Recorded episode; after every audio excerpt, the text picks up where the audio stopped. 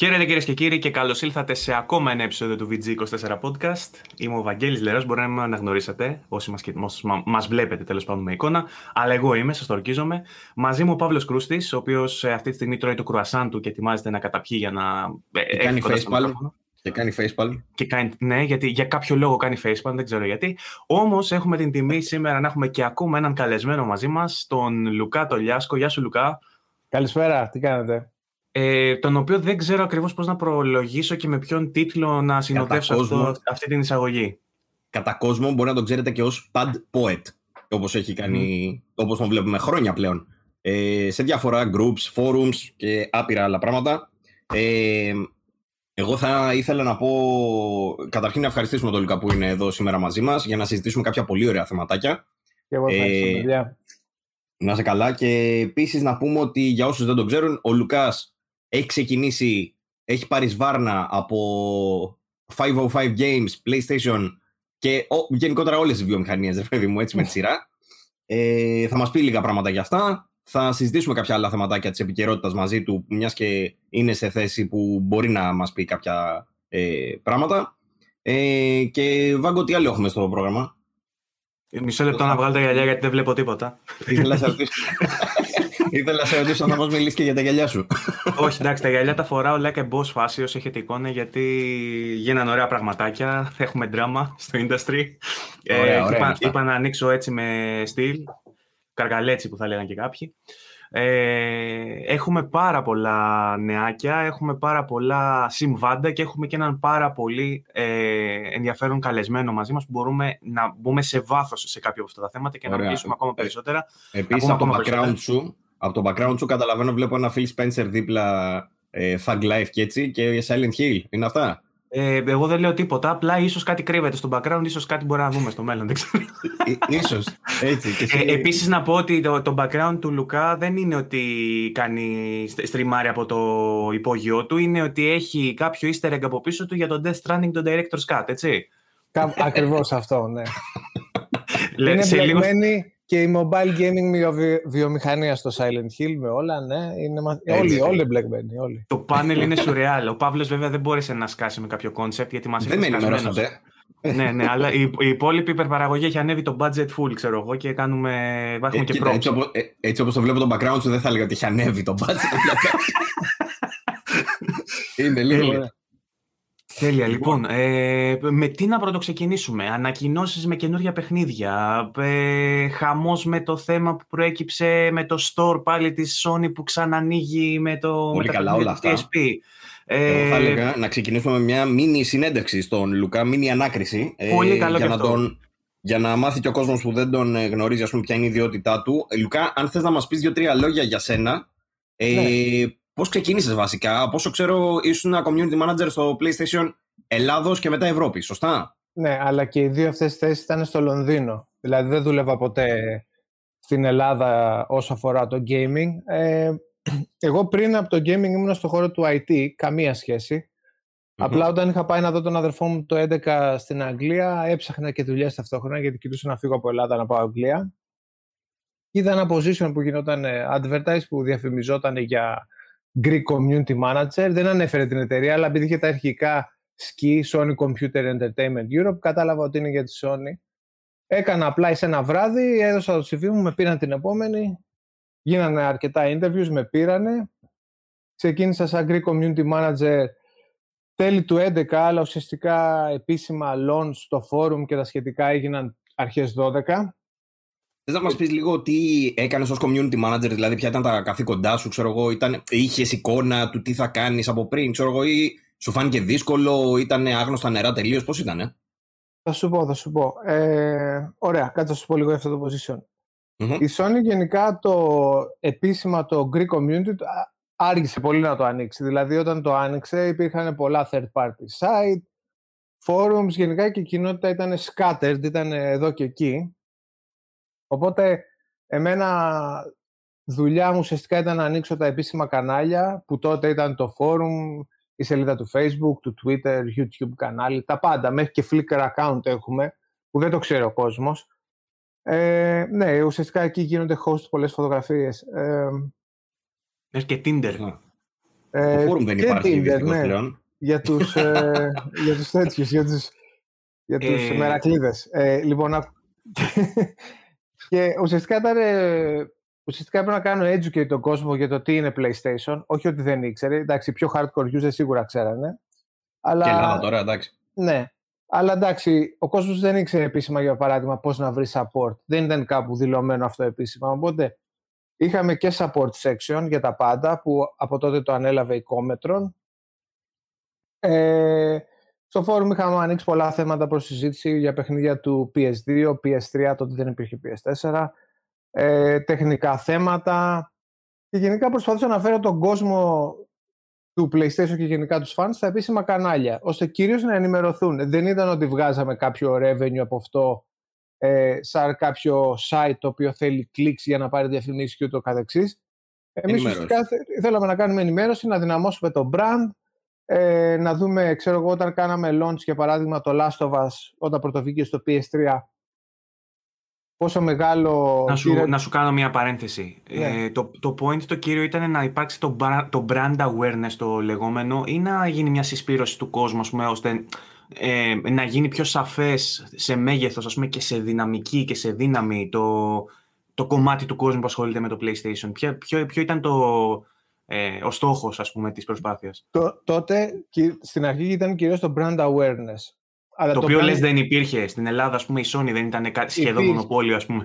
Υπήρχε. Πρόσεξε, την εποχή του PS3 ες, δεν ήταν τόσο δυνατή όσο είναι τώρα η Sony. Ε, ναι, εντάξει. Ε, έπαιξε και το Xbox 360 τότε έπαιζε πολύ δυνατά μπάλα, να το πούμε έτσι απλά. Καλά, μιλάς, μιλάς τώρα σε φανατικούς του 360, έτσι. Ναι, ε, εμείς γνωριστήκαμε λίγο 360, το έχουμε πει. Φαντάζομαι ναι, και και εγώ 360 είχα πάρει στην αρχή και μετά πήρα ένα PlayStation και γενικά άρχισα να παρατάω πιο πολύ το 360 και να παίζω στο PlayStation. Μα στις αρχές του PlayStation 3, αν θυμάστε, ήταν που ήταν τότε που είχε βγει πανάκριβα, τότε που ήταν πολύ δύσκολο να προγραμματίσουν στο, στο, στο Shell τον επεξεργαστή του.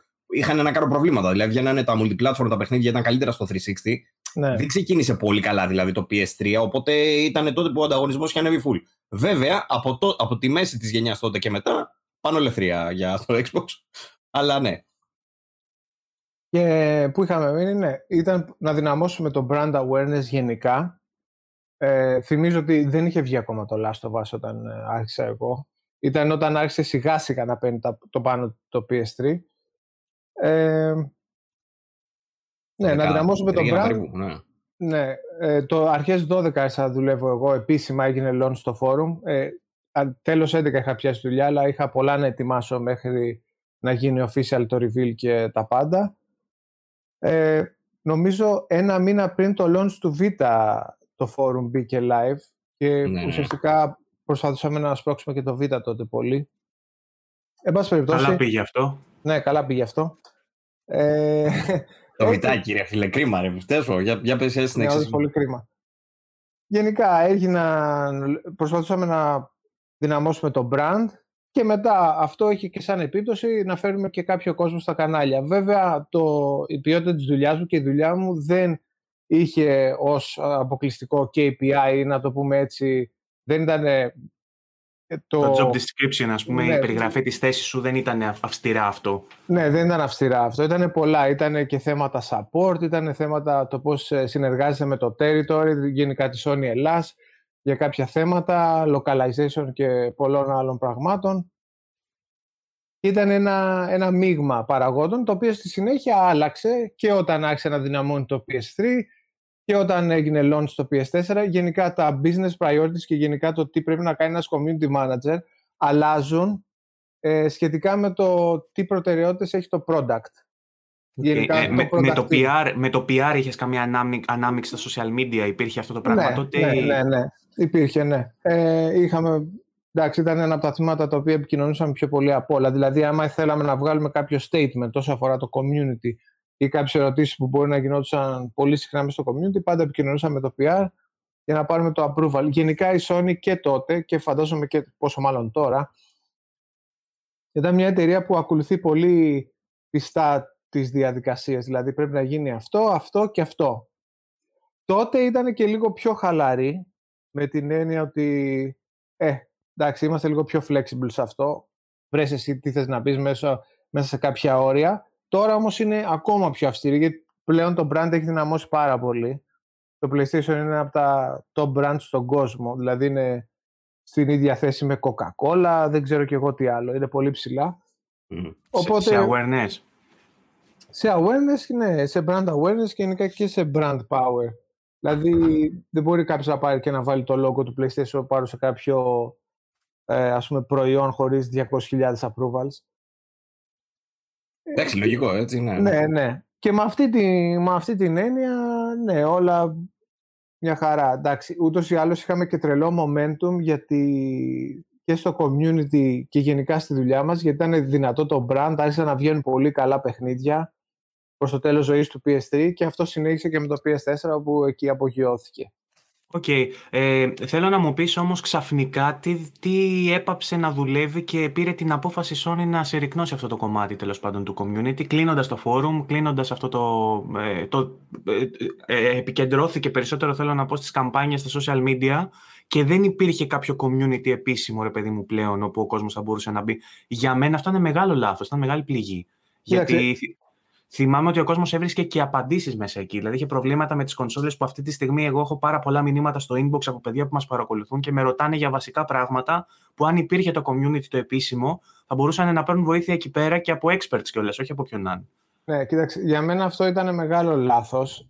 Σίγουρα είναι ένα business decision το οποίο. Ε, που το σέβεσαι γιατί έχεις υπογράψει ένα NDA, υποθέτω.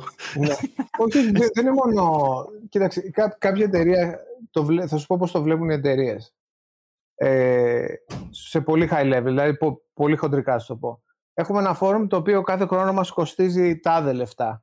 Λόγω σερβερ, λόγω οτιδήποτε. Λόγω ανθρώπινου δυναμικού που απασχολεί και το, ε, και το βλέπει και το μανατζάρει και οτιδήποτε. Αν το βγάλουμε αυτό από την άκρη, τι χάνουμε και τι κερδίζουμε. Δεν είναι τόσο απλά για την εταιρεία.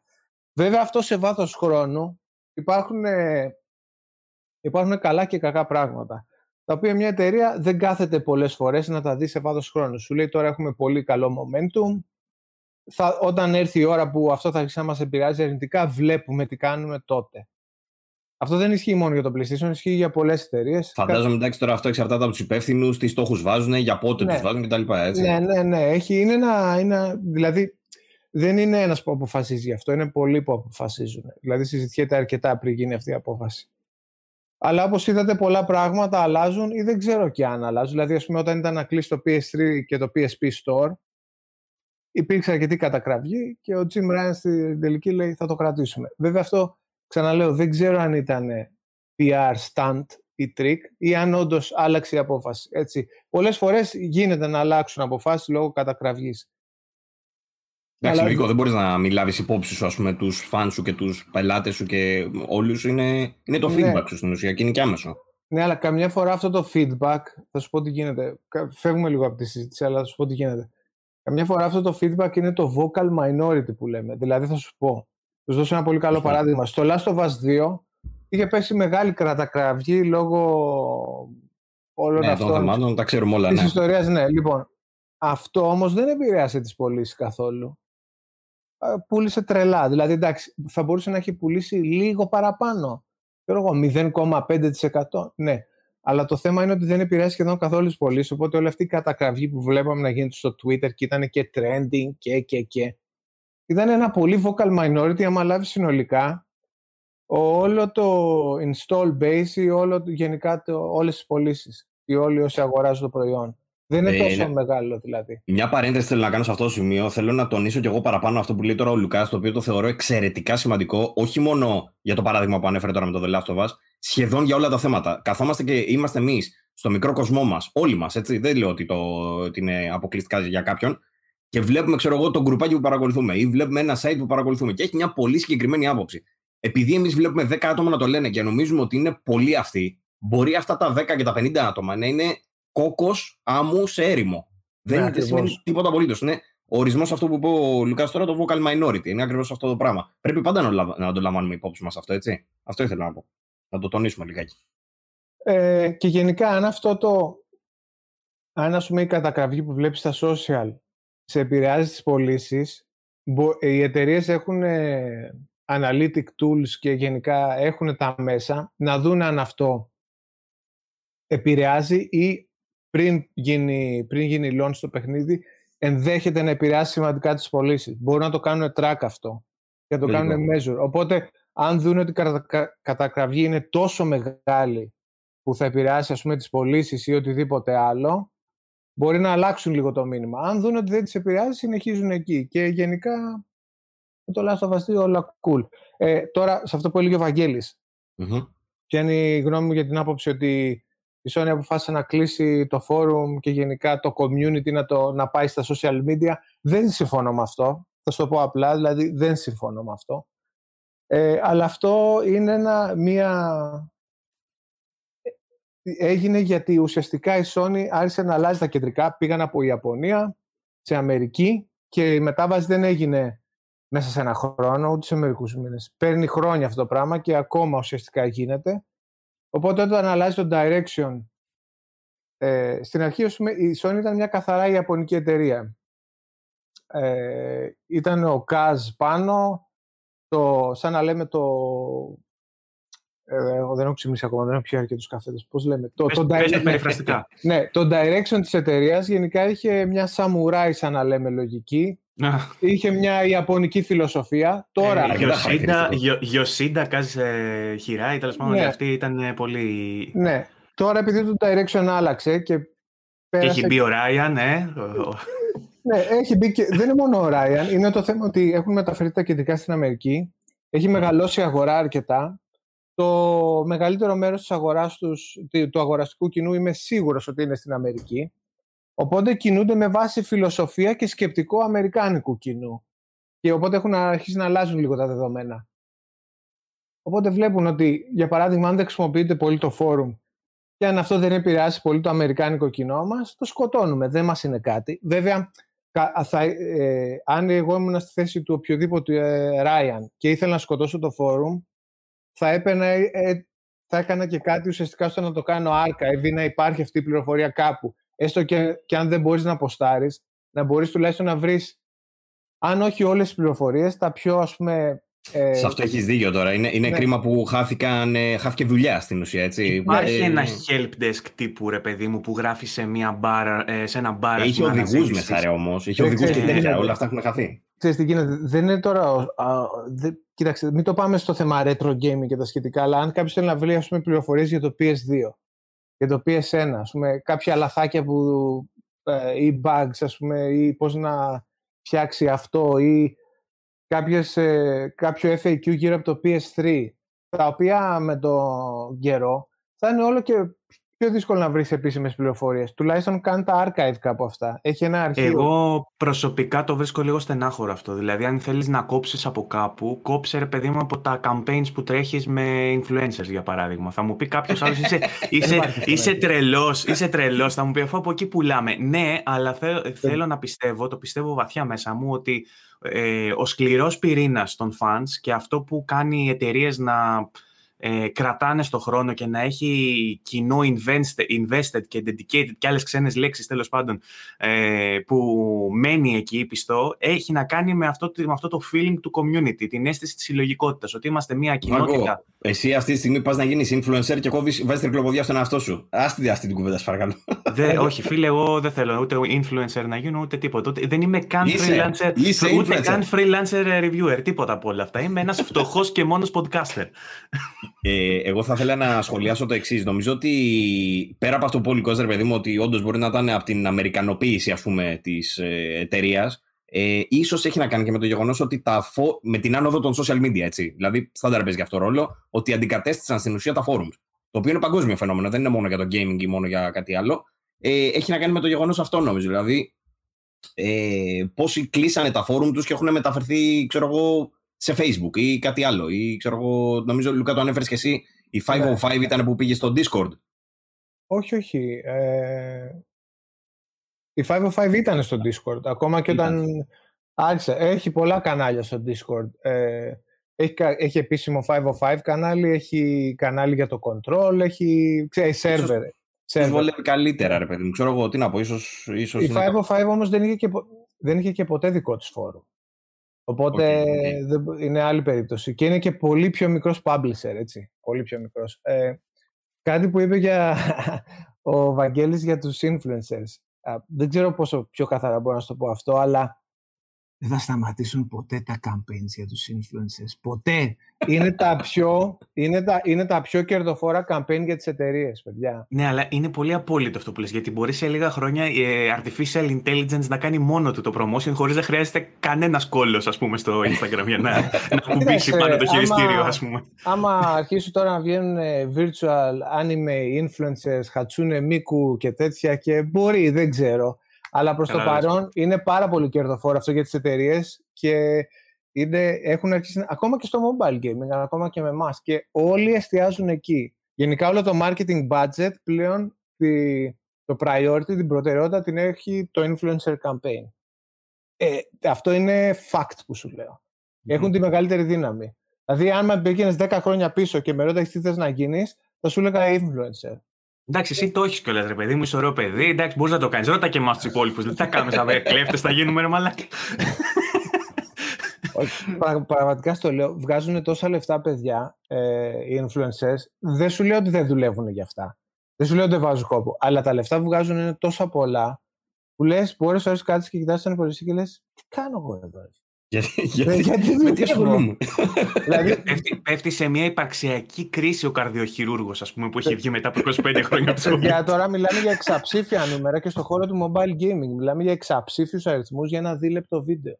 Ρε, εσύ ξέρεις ποιο το θέμα. Με τους influencers, νομίζω το βασικό το πρόβλημα είναι ότι δεν πολλές φορές, όχι, όχι πάντα, αλλά πολλές φορές δεν είναι άτομα εξειδικευμένα με αυτό που κάνουν. Το μόνο που έχουν να προσφέρουν δηλαδή είναι. Τώρα αρχίζω και κράζω και δεν ισχύει αυτό καθολικά, ξαναλέω αλλά συνήθως έχουν να προσφέρουν εμφάνιση, τρίκ, ε, γέλιο και τέτοια πράγματα, χωρίς να εστιάζουν στα βασικά χαρακτηριστικά ξέρω, του προϊόντος του οποίου δείχνουν. Δηλαδή, μπορεί να βγει ξέρω, να σου δείξει κάτι και απλά επειδή το έδειξε, να, οκ, okay, την κάναμε τη δουλίτσα μας. Άκου, άκου, άκου. Θα, θα σου πω τι γίνεται. Ισχύει αυτό που λες, αλλά ε, θα σου πω από δικιά μας εμπειρία. Δεν θα σου πω ονόματα, γιατί εντάξει, δεν είναι καλά να τα βγάζεις φόρα αυτά, αλλά θα σου πω το εξής. Υπάρχει ένας μεγάλος influencer, ωραία, είναι ωραίο ή ωραία, πολύ σεξι και τα σχετικά. Πάει τα εταιρεία και του λέει: Ωραία, θέλω να μου σε αυτό το game, γιατί έχεις ένα μεγάλο κοινό που σε ακολουθεί και θέλω να το κάνω expose το προϊόν μου στο κοινό σου. Ωραία. Δεν είναι gamer αυτός ή αυτή, απλά είναι πολύ εμφανίσιμος, έχει γέλιο, ξέρει να κάνει engage στο κοινό του και να προωθήσει αυτό το προϊόν. Έχει μια αλφα επιτυχία αυτό το, αυτό το campaign. Μια αλφα επιτυχία έχεις κάποιους NGUs, New Game Users τους λέμε εμείς, στο προϊόν σου, που δεν είχες πριν. Μετράς μετά από έναν αλφα χρόνο το retention που θα έχεις, αν, έκατσαν, αν συνέχισαν να παίζουν, αν φύγανε και τα σχετικά. Και σε, στο χώρο του mobile gaming που ε, το monetization είναι πολύ ισχυρό, για να δεις πόσο καιρό μένει ο άλλος στο προϊόν σου. Δεν είναι σαν το κλασικό παραδοσιακό gaming. Οκ, okay, αγόρασες το Ratchet Clank, ο τάδε, δεν με ναι, ναι, ναι. ενδιαφέρει τι γίνεται μετά. Ναι. δεν με ενδιαφέρει τι γίνεται μετά, είναι τελείως διαφορετικό γιατί εμάς είναι το λεγόμενο freemium μοντέλο. Free το παιχνίδι και μετά μέσω έχεις in-game monetization. Κάτι που έχει αρχίσει να γίνει και στο χώρο του παραδοσιακού gaming. Δηλαδή, Σωστά. Fortnite, Call of Duty νομίζω. Το τελευταίο. γενικά, σωστά, γενικά. Ναι, ναι, έτσι. Ε, ε, έχουν αρχίσει να παίρνουν χαρακτηριστικά και από το mobile gaming. Ε, νομίζω θα δούμε και περισσότερα τέτοια. Βγήκε και ένα Genshin Impact που σου δείχνει ότι ακόμα και σε single player τύπου μπορείς να το κάνεις αυτό το πράγμα. Οπότε είναι μόνο λογικό έτσι. να πηγαίνει προς τα εκεί. Ναι, ναι, ναι. Εγώ πιστεύω ότι πλέον θα γίνει μόνο έτσι στο gaming. Γιατί είναι. Το... Εντάξει, πάμε από το ένα θέμα στο άλλο. Γιατί είναι τόσο ψηλά... λίγο, δεν πειράζει. Ναι, ναι, είναι τόσο ψηλά τα κόστη του AAA gaming. Ε, δηλαδή, παιδιά, να σας δώσω να καταλάβετε, οι εταιρείες είναι τόσο αγχωμένες και αυτό που έλεγε, ας πούμε, ο Κόρι Balrog στο God of War που λέει ήμουν καραγχωμένος που έβγαινε και τα έλεγε αυτά στα, στα interview και στα dev diaries. Λέει δεν ήξερα τι να κάνω, δεν μπορούσα να κοιμηθώ.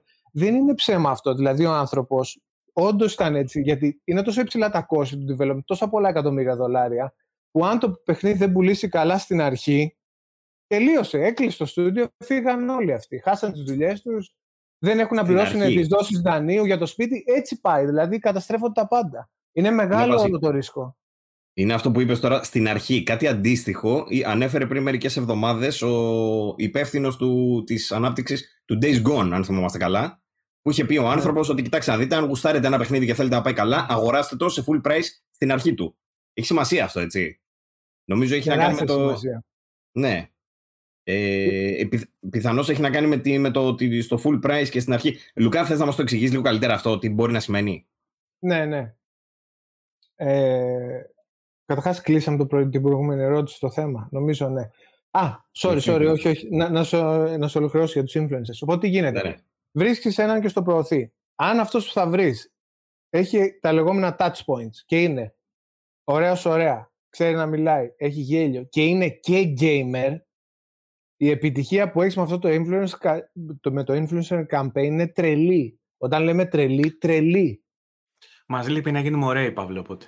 Αυτό φτιάχνει. Ναι, αυτό είναι. Έτσι. Δεν είναι το ωραίο ή ωραία. Έχει σχέση ότι σε μπορεί, είναι πιο εύκολο να χτίσεις κοινό στην αρχή και να σε ακολουθήσουν πιο πολύ μόνο και μόνο γι' αυτό. Αν είσαι άνθρωπος που ξέρει να μιλάει ή οτιδήποτε άλλο. Δεν. Έτσι. Πάρτε. Influencer συν 10 τώρα. Ανέβηκε. Έτσι. Ανεβαίνει το attribute. Ε, δεν είναι τέτοιο. Αυτό δεν είναι. Απλά είναι πιο εύκολο να σε μάθει κόσμος και να ανεβείς γρήγορα. Βαγγέλη δεν πάει καλά αυτή η εκπομπή, να ξέρεις. Ε. Πρέπει να βγάλω μπλούζα. φλέξαρε λίγο, φλέξαρε. Ναι, όχι, όχι, όχι. Εντάξει, πάμε, λοιπόν, πάμε. Και, ναι, γενικά, οπότε εμείς κάναμε ένα campaign, δεν, θα, δεν μπορώ να πω με ποιον ε, ή ποια, και επειδή ήταν και gamer, ε, είχε πολύ κόσμο. Δεν ξέρουμε αν είναι ωραίος ή ωραία, γιατί δεν δείχνει ποτέ το πρόσωπό του. Οπότε κάποιος που ξέρει μπορεί να το καταλάβει κατευθείαν. Καλό. Ε, οπότε αυτό που λέει ο Βαγγέλης δεν ισχύει. Δεν είναι ανάγκη να είσαι πάντα ωραίος ή ωραία. Αυτό αυτός έχει μεγάλο κοινό, είναι gamer, πορωμένος, αλλά που δεν δείχνει ποτέ τη φάτσα του. Οπότε κάναμε ένα campaign με αυτόν και είχε τεράστια επιτυχία. Τεράστια, τεράστια. Και... Το βλέπεις να γυρνάει. Και λες ότι κάπως έτσι οι influencers μάλλον δεν πρόκειται να φύγουν ποτέ. Ναι, και, και εντάξει, στις μεγάλες αγορές σίγουρα. Αλλά ε, απ' την άλλη έχουμε κάνει διαπιστώσεις όπως μικρού τύπου influencers δεν φέρουν πολλά κέρδη για τον α ή β λόγο. Καλά, τώρα μπαίνουμε σε μεγάλες, ε, το αρχίσουμε να το φιλτράρουμε πολύ, μπορεί να έχει σχέση και με την αγορά και το ίδιο του παιχνιδιού. Ναι. Ε, Πάντως ένα, είναι... ένα σαν map για το influencing τέλος πάντων για να μην ε, επικεντρωθούμε εκεί, να, πούμε, να πάμε και σε άλλα θέματα. Ναι. ναι. είναι πάντως πολύ κερδοφόρο και οι εταιρείες εστιάζουν πολύ εκεί προς το παρόν. Ε, κάτι, nice. τι με ρώτησες, ε, Παύλο, κάτι με ρώτησες για το... Είπαμε για, το, για την ατάκα αυτή που είπες με το ότι πρέπει να αγοράζουμε το παιχνίδι στην αρχή. Ναι. Θα σου πω τι γίνεται. Θα σου δώσω ένα παράδειγμα καλό με το control. Λοιπόν, ε, θυμίζουμε 505 ο Λουκάς μέσα σε, σε πόστο έτσι δυνατό και τέτοια έτσι. Α, εγώ θα ήθελα να μας τα πει και αυτά λιγάκι μετά. Πώς, ναι. πώς, πώς, πώς πήγε εκεί. Θα σου πω. Ε, απλά να... και άκου τι έγινε με το control. Όταν γενικά φτιαχνόταν το control, είχε ένα αρκετό μεγάλο development budget. Ε, είχαν χώσει αρκετά λεφτά στη δημιουργία του παιχνιδιού. Οπότε ήταν πολύ σημαντικό να πουλήσει day one και τα σχετικά. Και υπήρχε μεγάλο άγχος και από τη Remedy και από τη 505 αν θα γίνει αυτό. Όταν ήρθε και έκλεισε το, deal, το deal με το, με το Epic Game Store, έφυγε ένα τεράστιο άγχος από τις πλάτες ε, και των δύο εταιριών και του publisher 505 Games και του developer που ήταν η Remedy, γιατί ουσιαστικά κάποια από τα κόστη του development τα βγάλανε αμέσως μέσω αυτού του deal. Οπότε έφυγε ένα μεγάλο άγχος από το αν θα πουλήσει καλά σε full price ή όχι. Γενικά, οι εταιρείες λειτουργούν με financial years. Ωραία. Έχουν να κάνουν τα, τα λογιστικά τους κάθε χρόνο. Όταν ένα, σε ένα χρόνο έχεις ξέρω, είσαι μείον 100 εκατομμύρια και πρέπει να βγάλεις ε, δεν ξέρω πόσα εκατομμύρια όσο πιο γρήγορα γίνεται πριν κλείσει ο χρόνος, έχει μεγάλη σημασία να πουλήσεις ε, σε full price, στο launch και γενικά αν πουλάς καλά στο launch, κρατάς ένα αλφα momentum.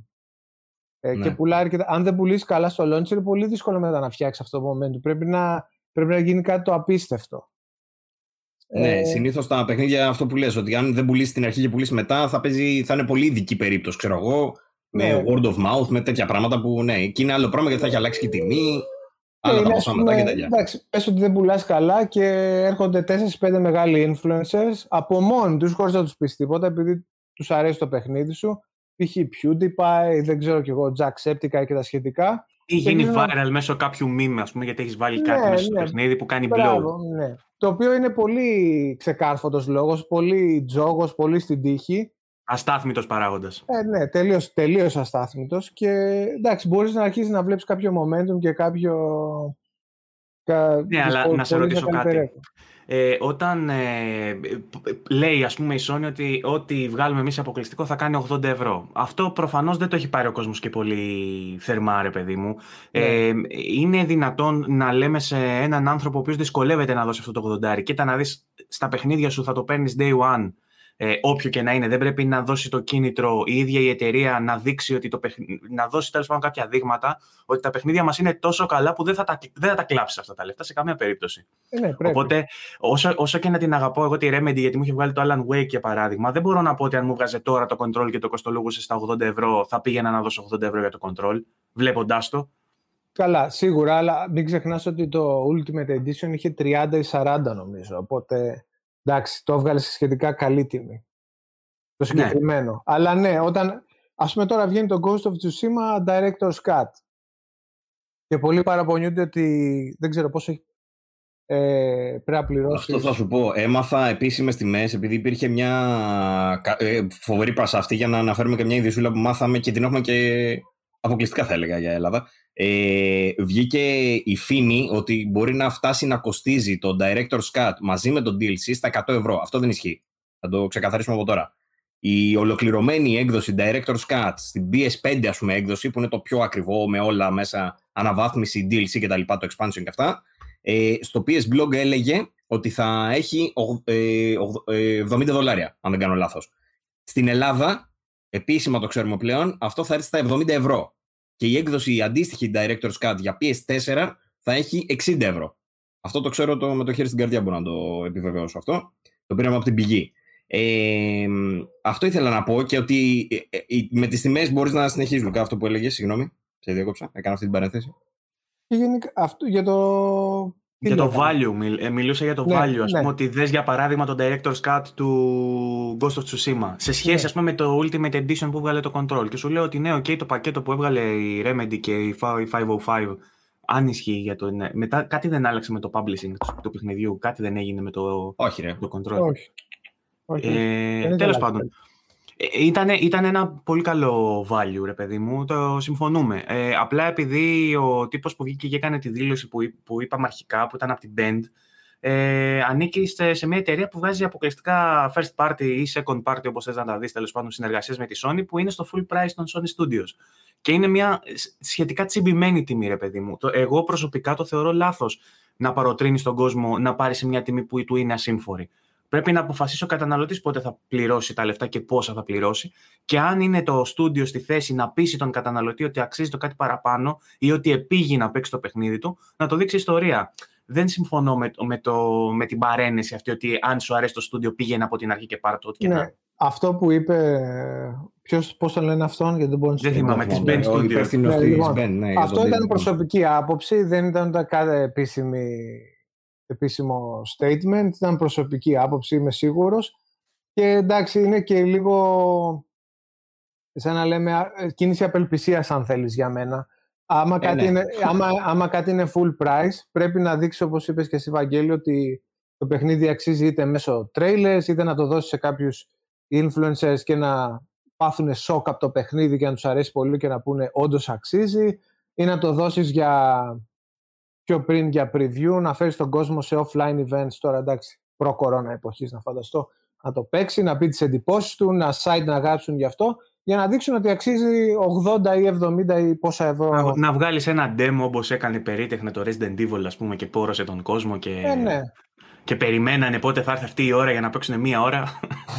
τα demo, ρε φίλε, τα demo είναι τεράστια υπόθεση τώρα που το αναφέρεις και τα Ναι. έχουν κόψει πάρα πολύ. Ε, νομίζω ότι ήταν φοβερό, ε, φοβερός τρόπος για να δείξεις το προϊόν σου, ρε παιδί μου, από πριν. Και Αν δυστυχώς άξιζε. πλέον- Αν άξιζε. Αν άξιζε, ναι, προφανώς. Εντάξει, τώρα δεν Αν μιλάμε για- αξίζει, έχει το αντίθετο Γιατί- effect. Γιατί βγαίνει, ακριβώς, γιατί βγαίνει και demo, ξέρω εγώ, του Balan Wonderworld, πώς λεγόταν της Square Enix, και εντάξει, μετά δεν πούλησε όχι η μία. Ε, εκεί πέρα που θα πουλάγε δηλαδή 10, ξέρω εγώ, πούλησε 2. Ναι, είχαμε ε... πει πρέπει να είσαι πολύ σίγουρος για να το κάνεις αυτό και νομίζω ότι από την Capcom όχι απλά ήταν σίγουροι, ήταν και πολύ modest. Γιατί είχαν βγει και είχαν δώσει κατώτερα. Ε, η Capcom, ναι. Ε, η Capcom, ναι, είχε δώσει κατώτερους στόχους για τα frame rate και για τις αναλύσεις, κατώτερα από ό,τι τελικά μπόρεσε να, να κάνει. Ε, να είναι σίγουρα τα παιδιά, σου λέει. Θα είμαστε σίγουρα 45. Δεν ξέρουμε από εκεί πέρα. Ε, μπορεί να φοβούνται και το backlash στο online, ας πούμε, τις online αντιδράσεις πλέον και να είναι έτσι λίγο πιο μετρημένοι εκεί. Γιατί στο παρελθόν κάνανε μεγάλες ε, ε, hashtag γνωμούλα μου πρέπει να σε πείθει ο άλλος για να ναι. ε, δίνει το full price. Δεν μπορεί να το απαιτεί κανένας αυτό και νομίζω ότι δεν ζούμε και σε εποχές που είναι OK το 80 έτσι με κλειστά τα μάτια να το μοιράζουμε. Ε, Τέλος πάντων. Ε, για συνέχιση, τι λέγαμε. Ε, νομίζω ήταν, είχαμε μείνει στο κομμάτι που μας έλεγε τις ιστορίες από την 505 ο Λουκάς, ας πούμε. Εγώ ήθελα να ρωτήσω για να το πιάσω λιγάκι και να το ξαναφέρω στο προηγούμενο να μας πει λίγο και ο Λουκάς τα δικά του. Ε, έτσι ξεκίνησε ως community manager στην Ελλάδα, αναφέραμε πριν, έτσι. Ναι, Μετά έγινε στην Ευρώπη. Στην Ελλάδα. Ναι, ε, ουσιαστικά ανέλαβα ένα campaign για το PS4 όταν αυτό έγινε launch, European scale, για όλη την Ευρώπη και επειδή ήμουν ας πούμε εγώ lead αυτού του campaign και είχε πάει καλά, ε, μετά με κάνανε European Community Manager. Ωραία αυτό. Ναι, καλό, καλό. Επιβράβευση το λαμπό πρέπει να ένιωσες του πάνω. Ωραία, ναι, ωραία ήταν. Και είχα κάτω από την. Επειδή δεν επιτρέπεται στην Αγγλία να έχεις κάτω από εσένα πάνω από 7 άτομα, ουσιαστικά είχαμε χωρίσει εγώ και ένας άλλος την Ευρώπη σε δύο κομμάτια. Εγώ είχα τη μισή, αυτός είχε την άλλη μισή όσο αφορά το θέμα του community management. Ε, και ναι, και μείναμε εκεί μέχρι τα μέσα του 17, όπου και διαλύθηκε το community team τελείως. Και, και όλοι άρχισαμε να ζητούμε αλλού δουλειές. Ε, θες να μας πεις πριν να φτάσουμε στην 505 ε, από αυτή τη θέση επειδή είναι και σημαντική από ό,τι καταλαβαίνουμε και ναι. προφανώς θα, θα ε, πήρες και μέρος σε προωθητικές ενέργειες, σε συναντήσεις, στο ποιο είναι το highlighter παιδί μου αυτής της περίοδου, τι είναι το πιο σπουδαίο πράγμα που θα λες τα δισέγγονά σου μπροστά από τον τζάκι καθώς η γυναίκα στο πλέκει κάλτσες ας πούμε και θα λέτε τα, τα, τα μεγαλεία του; Λέω τώρα φαντάζομαι εγώ μέσα να τελείσουμε Κάλτσες, ε, τζάκι, ουίσκι. ε, δεν μου λες, ε, όταν λες highlight τι εννοείς, όσο αφορά το κομμάτι το internal της δουλειάς, ε, τη ε, διαδραστικότητα. περιμένω ρε παιδί μου, για παράδειγμα, είχε έρθει ο. Ε, δεν θυμάμαι ποιος ήταν τώρα. Ο Χαροκόπος ήταν ο Κουκουτσάς που πήγε και έδωσε σφαλιάρα στο. ο Κουκουτσάς ήταν. Ο Χαροκόπος. Μην τον πιστεύεις, εντάξει, αυτός τώρα μπορεί να λέει. Μας είχε πει ο Κουκουτσάς ότι πήγε και έριξε σφαλιάρα στον Μιγιαμότο. Σε ποιον μας είχε. Αυτό πρέπει να ισχύει. Αυτό πρέπει να ισχύει. Λοιπόν, Καλά, ε, άτομα... αυτό, είναι, αυτό είναι ένα highlight. Αν δηλαδή είχε, είχε παίξει φάπες με τον Ιωσίντα, είναι κάτι που θα ήθελα να το μοιραστείς μαζί μας. εντάξει, θα σου πω απλά. Εντάξει, ωραία, θα σου πω. Ε, ο Τζιμ Ράιν καταρχάς είναι πολύ δυνατό ποτήρι. Πολύ δυνατός σπορ. Ωραία ξεκινάει αυτό. Καλά. Νομίζω το λάβει από τις αποφάσεις του τελευταία. Τώρα πρέπει να παίξει το link που το δείχνει να γελάει, το τζιφάκι, ρε. Όχι, ναι, είναι καταρχάς ε, κάτω στη Sony. Υπάρχει ακόμα. Έχουμε την καντίνα της Sony, ωραία. Την οποία είχαμε. Παύλο, είχες έρθει όταν ήσουν Αγγλία. Ε, Λουκά, εσένα σε, σε, γνώρισα πρώτη φορά στην Αγγλία. Μην γνωριζόμασταν, ρε παιδί διαδικτυακά, ναι, αλλά πρώτη φορά βρεθήκαμε κοντά. Μπράβο. Στον Μπρούντο. Ναι, που με πήγε στα γραφεία της Sony. Εντάξει, τα κλειστά ήταν βράδυ, είχε φρουρούς ναι. και τέτοια, δεν πήγαμε πουθενά. Αλλά εκεί ήταν η πρώτη φορά που γνωριστήκαμε. Ναι. Να κλέψουμε κανένα dev PS4 ή Μπράβο, δεν, δεν το, έκανα, το έκανα εικόνα τώρα μέσα στο βράδυ. Ξέρω, εδώ είναι η Sony. εδώ είναι. Γυρίσαμε σε, σε MR, φύγε λίγο στο μικρόφωνο. λοιπόν, ε, ναι, κοίτα, κάτω στη Sony είχαμε την καντίνα, την οποία μπορούσε να φέρει επισκέψεις και οτιδήποτε. Απλά έλεγες, έρχομαι να επισκεφτώ τον τάδε και σου δίνανε ένα καρτελάκι και έμπαινες μέσα. Και ήταν αρκετά φθηνό το φαγητό, φθηνές μπύρες και τα σχετικά. Είχα το 1 τρίτο της τιμής από ό,τι έχουν έξω. Οπότε πολλοί κόσμος ε, επέλεγε την Παρασκευή το απόγευμα που τελείωνε η δουλειά επίσημα και τα σχετικά να πάει εκεί κάτω και να ρίξει τα αυτιά σε φαγητό, ποτά και αυτά και να φύγουν από εκεί πέρα κατά τις 8 σκνίπα. Ωραία. Βέβαια, Ωραία. Βέβαια, ναι, ωραία ήταν. Αλλά εντάξει, φαντάσου ήταν από τις 5-5.30 που τελείωνε η δουλειά μέχρι τις 8 έκλεινε ουσιαστικά το μπαρ. Γιατί εντάξει, έπρεπε να πάνε και άνθρωποι σπίτι που είχαν το μπαρ και ούτω καθεξής. Οπότε σου έλεγε ότι από τις 5.30-5 μέχρι τις 8 έχει την επιλογή να γίνεις γκολ. Ε, και εκεί πέρα δεν πηγαίνανε μόνο οι υπάλληλοι, πηγαίνανε όλοι και τα πολύ ψηλά κεφάλια, δηλαδή και ο Jim Ryan και άλλοι ας πούμε, που δουλεύαν στα ευρωπαϊκά κεντρικά. Και ο Jim Ryan δεν, και γενικά στο εξωτερικό δεν υπάρχει αυτό το δεν έχουν ψηλά τον Αμανέιδε, η μύτη δεν είναι εκεί. Δηλαδή, Όπως εδώ, Jim ξέρω εγώ, ναι. Όχι, μπορεί να σου δίνει ένα πεντέρικο το μήνα και σου λέει... ναι, κατέβαινε ο Jim Ryan και μιλούσε με όλους μας και, ας πούμε, και πίναμε μπύρες μαζί, τα τσουγκρίζαμε και τέτοια. Είναι πολύ δυνατό σπότ. Μια και φαντάζομαι επειδή είναι το bar της Sony, όταν ερχόντουσαν ε, άνθρωποι και θέλουν να συζητήσουν πάνω σε ένα κομμάτι business, όταν τα meeting rooms ήταν γεμάτα, πολλές φορές πηγαίνανε κάτω και συζητούσαν με τον Jim Ryan. Α πούμε, είχα τύχει εγώ να κατέβω και έτσι μια καλή πρωί να δω Kojima, Jim Ryan και κάποιους άλλους να συζητάνε έτσι. και να πίνουν μπύρες. Δεν... Καθημερινά για πράγματα ναι. Γίνεται και αυτό. Α πούμε, όταν κατεβαίναμε να φάμε το μεσημέρι. Ε, άλλα highlight. Είχαμε πετύχει τον Mark Cerny να, ε, μια μέρα. Είχα κατεβεί εγώ και ο Arabic Community Manager. Πολύ αφασία άτομο.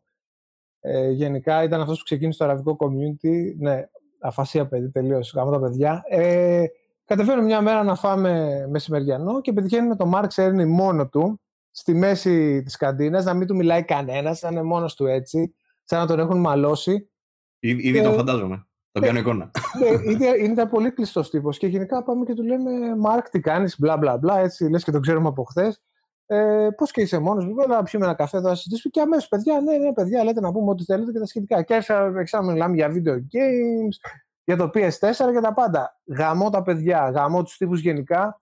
Ούτε diva ούτε τίποτα. Από τους πιο απλούς άνθρωπους που έχω συναντήσει μες στην εταιρεία. Ε, αυτός φαίνεται και όλε από τις ομιλίες του. Τον βλέπεις ότι είναι πολύ μετρημένος, πολύ αυτό. Από το κούρεμα μέχρι το ύφος και την κινησιολογία, ξέρω εγώ. Φαίνεται ότι είναι ακριβώς αυτό που περιγράφεις τώρα. Πολύ καλός άνθρωπος, αυτό έχω να πω. Δηλαδή, σου δίνει πολύ ωραίο vibe. Πολύ ωραίο ε, vibe. Ε, ε, εκεί που τα πίνατε με Jim Ryan και τα λοιπά, ε, θα μπορούσες να πεις ποτέ ότι σας άφησε φέση και σηκώθηκε και έφυγε πούμε, και δεν πλήρωσε, ή ήταν από αυτούς που κερνάει; Όχι, ήταν αυτός που κέρναγε. Ήταν αυτός που έπαιρνε. Στη Sony έπαιρνες με 5 λίρες τότε έναν κουβά, κανονικά κουβά με πάγο και μέσα είχε ή 5 ή 7 μπύρες. Που ήταν πολύ καλό, ας πούμε, deal για Λονδίνο και για την εποχή.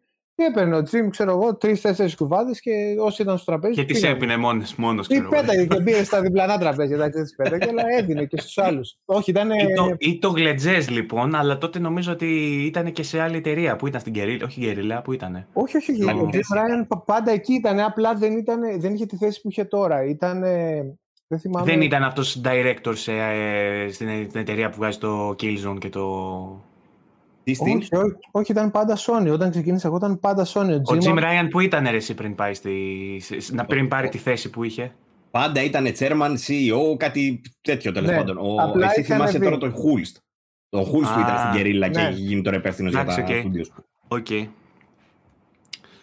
Ωραία, ωραία, ωραία ιστορία. Ωραία ιστορία λοιπόν. Ε, και άλλες ε, ιστορίες, γενικά πολλές τέτοιες. Αλλά εντάξει, πρέπει... Περίμενα να μου πεις κάτι άβολο σε φάση, ξέρω εγώ, ότι εκεί που πήραμε μπύρες ξέρασα πάνω στον ε, Ιωσίντα, ξέρω εγώ. Και ήρθε και με... γιατί, γιατί θέλω να κάνω νούμερα, ρε, φίλε, να, το, να το απομονώσω αυτό και να πω: Κοιτάξτε εδώ τι ιστορία βγάλαμε. Αλλά ήταν σε φάση όλα μια χαρά. Ήταν στη Sony. Τους περισσότερους ε, γνωστούς του χώρου ε, τους είχα πετύχει σε Gamescom και τέτοια. Ναι happenings, τέτοια events. Στη Sony ήταν μόνο η τη Sony, ας πούμε, σαν να λέμε Jim Ryan, κάνα Kojima που ερχόταν, κάνα Mark Cerny. Σπάνια θα πετύχαινα κάποιους από άλλες εταιρείες. Αυτό που ε, ένα ωραίο throwback είναι ότι πολύ πριν γίνει το Fortnite επιτυχία, είχε έρθει κάποιος από την. Ε, και κάναμε τότε meetings για το community. Είχε έρθει κάποιος από την. Ε, έλα, πώς τη λένε η εταιρεία, από την, Epic, από την Epic Games και μας έδειχνε το... Ποιο λέγονταν το παιχνίδι που σταμάτησε, που το σταμάτησε τελείως. Πριν το Fortnite. Ένα ε... ίδιο στυλ περίπου. Δεν το θυμάμαι. Που ήταν στην αποτυχία. Που απέτυχες σαν αποκρίσεις. Paragon. Μπράβο, αυτό, αυτό πρέπει να το, το Paragon. Μας λέει θέλουμε να προωθήσουμε πολύ το Paragon και τα σχετικά. Έχει μεγάλο potential, αλλά αν δεν πετύχει το Paragon, έχουμε και το Fortnite που ενδέχεται να κάνει αυτού του είδους την επιτυχία. Οπότε είχαν αυτά τα δύο παιχνίδια. Είδαν ότι το Paragon απέτυχε, είδε ότι το Fortnite μετά βέβαια πήγε μπούνιες και επικεντρωθήκαν full on εκεί. Καλό. Εντάξει. Είναι, ναι. Ωραία. Επόμενο κεφάλαιο λοιπόν 505 και σκάς σε, σε, ένα project μέσα με τη Remedy, με το Control που έμελε να γίνει ένα από τα σημαντικότερα κατά τη γνώμη μου silent hits ε, των ναι. τελευταίων ετών καθώς νομίζω ότι λίγοι περίμεναν να κάνει και ναι. τις πωλήσει που έκανε και την επιτυχία κριτικά να θυμηθούμε ε, ότι το Control ήταν Game of the Year για το 10, πότε βγήκε, 19 ή 18. 19. 19, νομίζω. Ε, πόσα Game of the Year τσίμπησε, έτσι; Ναι, Δεν 19 μιλάμε για βγήκε. ένα παιχνίδι καλό. Μιλάμε για Game of the Year ε, επίπεδο, έτσι. Πώς ήταν η εμπειρία σου εκεί; Στη 505. Μμμ. Καταρχήν πώς πήγες; Ναι. Ε, όταν φύγαμε από τη Sony, έψαχνα αλλού δουλειά. Ε, βρήκα στη 505. Simple as that. Και ένα από τα μεγαλύτερα, και επειδή εκεί σαν brand community manager δούλεψα σε πολλούς τίτλους, αλλά ο σημαντικότερος ήταν το control που θα έβγαινε. Και εγώ άρχισα 17 και το control ήταν να βγει 19. Οπότε ήσουν ανακοινώσαμε- ακριβώς. Ναι. το ανακοινώσαμε στην E3 το 18. Ευτυχώς δεν έγινε leak. Και ναι, πώς Είναι θα- μεγάλη ζημιά για εσένα με, με στο πόστο σου, είναι μεγάλη ζημιά να γίνει κάποιο leak, ας πούμε, σε κάποια, σε κάποια καμπάνια που ετοιμάζεις να, για να γίνει reveal, ας πούμε, στο, στο επικείμενο conference ή στο επικείμενο showcase που έχει προγραμματιστεί; Κοίτα, θα σου πω τι γίνεται. Ε, είναι domino effect το leak. Δηλαδή, εάν γίνει leak κάτι και επηρεάσει αρνητικά τις πωλήσεις, πες ότι γίνεται κάτι leak που λέει ότι δεν ξέρω, ας πούμε, το παιχνίδι αυτό είναι μάπα.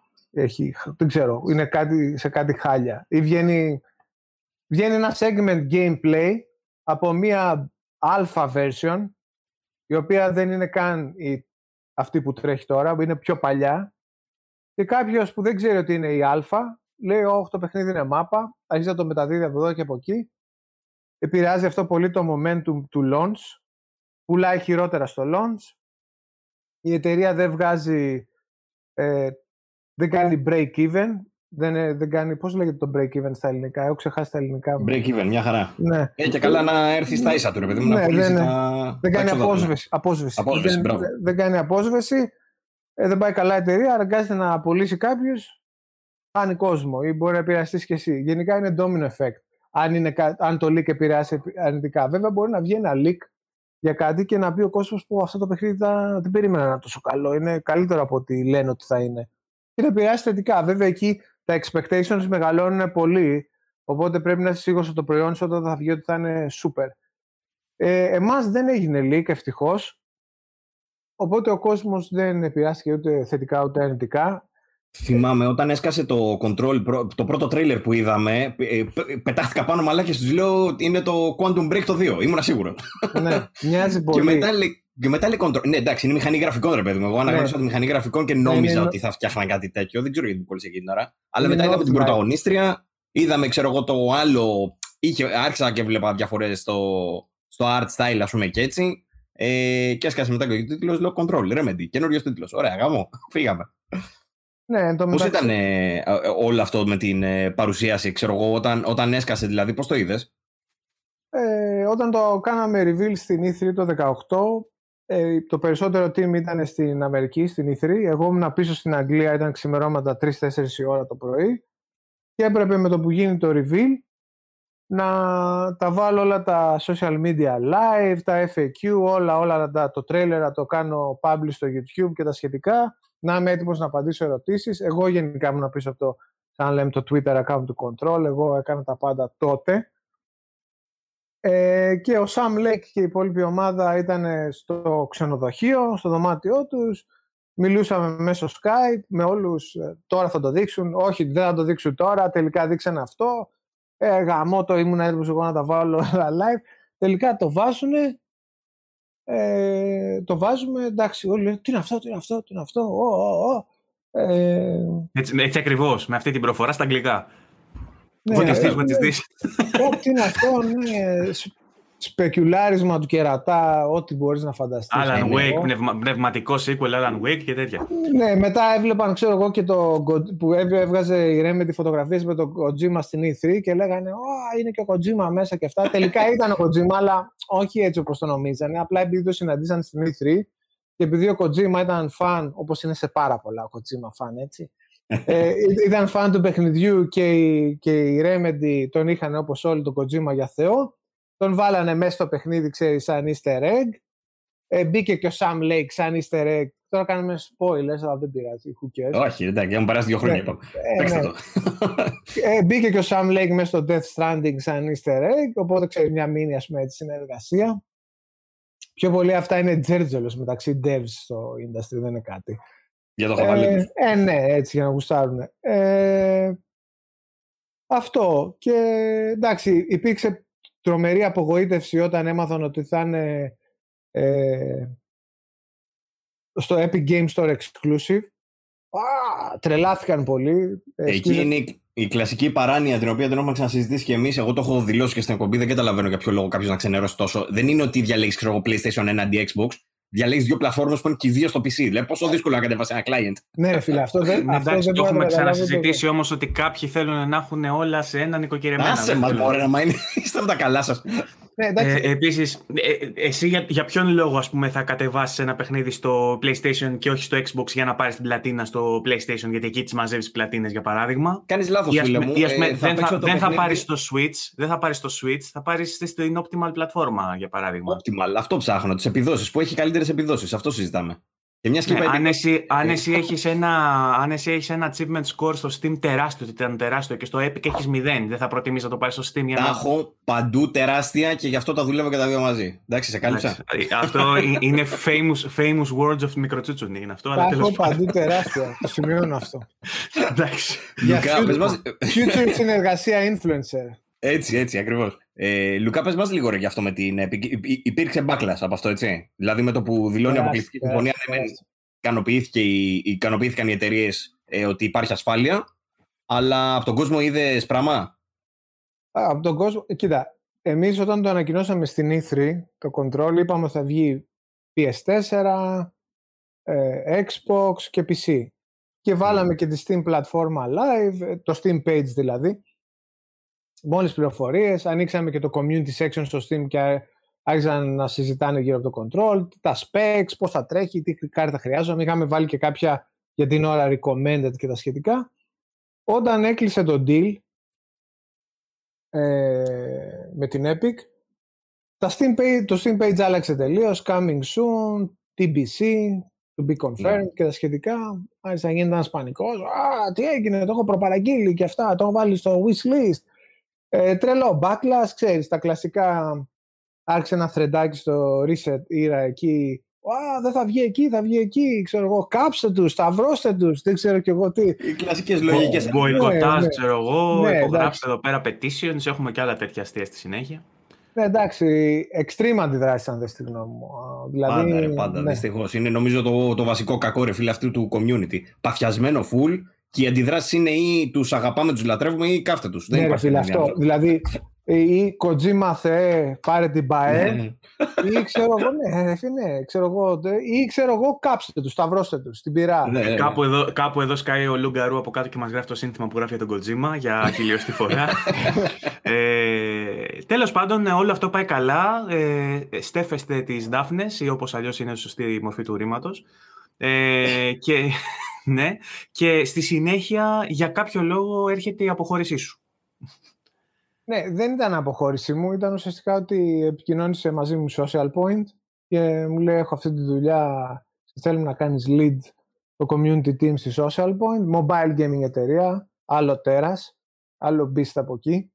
Ε, υπήρξε πολύ, στην αρχή λέω ok, κάναμε κάποιες συνεντεύξεις, μετά ε, σταμάτησαν γιατί το βάλανε on hold το position, δεν ξέρω αν θα το κάνουν, αν θα το έχουν ή όχι. Μετά ξανασυνεχίσαμε και εντάξει, ουσιαστικά μεταφέρθηκα Ισπανία και για καλή μου τύχη, πέντε μήνες αφού μετακομίσαμε και τραβήξαμε το τρελό λούκι με τη μετακόμιση από Αγγλία-Ισπανία, έσκασε ο κορονοϊός και μέσα. Ε, εντάξει. Και μετά, το καλοκαίρι του 20, όταν ήρθαμε για διακοπές εδώ χείο, δεν μπορούσαμε να γυρίσουμε πίσω λόγω εγκλισμού και όλα τα σχετικά με κορώνα. Οπότε από τότε δουλεύω remotely από εδώ. Και τώρα, εντάξει, κάποια στιγμή, αν όλα πάνε καλά, θα γυρίσω πίσω. Λουκά, εσύ είσαι από Χίο. Πώς και με, με τη Η γυναίκα μου είναι από Χίο; Α, OK, okay, OK. Okay. Ε, ήθελα να σε ρωτήσω τώρα το εξής. Αυτό που λες τώρα με τον κορονοϊό και τα λοιπά, ναι, ανα, αναπόφευκτα. αλλά για να πας από, να φύγεις από τη βιομηχανία, ρε παιδί μου, τη hardcore που ξέραμε εμείς με PlayStation και bla bla bla, και να πας στα mobile, μάλλον οι συνθήκες ήταν καλύτερες από ό,τι καταλαβαίνω. Κάπως έτσι το επέλεξες. δεν ήταν... ε, Όχι, απλά ε, το position, να, να σου το πω απλά, το πω πολύ χήμα και ομά, το position πλήρωνε καλύτερα. Ε, εντάξει, αυτό βασικό. Πλήρωνε καλύτερα. Στην Ισπανία κάποια κόστη ήταν μικρότερα για το παιδί, επειδή έχουμε και ένα μικρό γιο 2,5 χρονών. Ε, ας πούμε, ο παιδικός του ήταν πολύ πιο φθηνός, η Αγγλία είναι πολύ ακριβή χώρα. Και γενικά, να το πούμε αυτό, γιατί ξέρεις, βλέπω πολλούς που θέλουν να μπουν στο mobile industry, όχι στο mobile, στο gaming industry πορωμένα. Ναι, θα γίνω, θα, ξέρω εγώ, dev ή ξέρω εγώ και θα βγάλω εκατομμύρια και θα γίνω, ξέρω εγώ, Έτσι John ακριβώς. Carnack ή ο Hideo Kojima. και δεν είναι έτσι. Είναι ένα industry που οι περισσότεροι, οι περισσότεροι, σαν να λέμε οι περισσότεροι, Τώρα, αν αυτό είναι 50, αν είναι 70% δεν το γνωρίζω. Τι το Αλλά- ζουν. Ναι, φυτοζωούν, είναι πολύ κακοπληρωμένοι και υπάρχουν ε, που- στην κορυφή κάποια κεφάλια που βγάζουν πολλά λεφτά. Καλό Ε, ή το είχαμε κακός αυτό συζητήσει και είναι. μεταξύ μας αυτό. Νομίζω ότι αυτό ισχύει στις περισσότερες βιομηχανίες. Όχι μόνο στην gaming βιομηχανία, και στη μουσική και στις ταινίες και στην τηλεόραση και, στο, και στα podcast. στο entertainment, στο entertainment industry γενικά ισχύει αυτό. Αλλά αν κάποιος ασχολείται στο χώρο του IT, είναι κάποιος που ασχολείται με IT, computing, ξέρεις. Ένας που κάνει 10 χρόνια εκεί, σε αυτό το χώρο, συνήθως θα βγάζει περισσότερα λεφτά από κάποιον που είναι 10 χρόνια στο χώρο του gaming και δεν είναι κάποια και δεν έχει κάποια συγκεκριμένη θέση. Δηλαδή, αν δεν είναι animator ή κάποιος ε, developer πα- πάνω σε κάτι πολύ εξειδικευμένο, οι οποίοι αυτοί οι άνθρωποι συνήθως πληρώνονται Α- πολλά αν, λεφτά. είναι, αν είναι code monkey, εν πάση περιπτώσει, δεν θα Ναι. βγάλει ποτέ λεφτά. Ακριβώς. Ναι, και αυτοί οι άνθρωποι, συνήθως αυτοί που βγάζουν πολλά λεφτά στο industry, δεν έχουν, ε, δεν έχουν exposure στα social media και ούτε τους ενδιαφέρει, γιατί ξέρεις κάτι, βγάζω τα λεφτάκια μου, δεν με ξέρει κανένας, έχω την ησυχία μου, αυτό με ενδιαφέρει. Και ουσιαστικά, εντάξει, γίνομαι λίγο κακός τώρα, θα γίνω, δεν με ενδιαφέρει. Την έχω δει τώρα Τα σπάσε, Ε, ολοκληρώθηκε. Πάμε να τα καταστρέψουμε όλα, λοιπόν, όχι.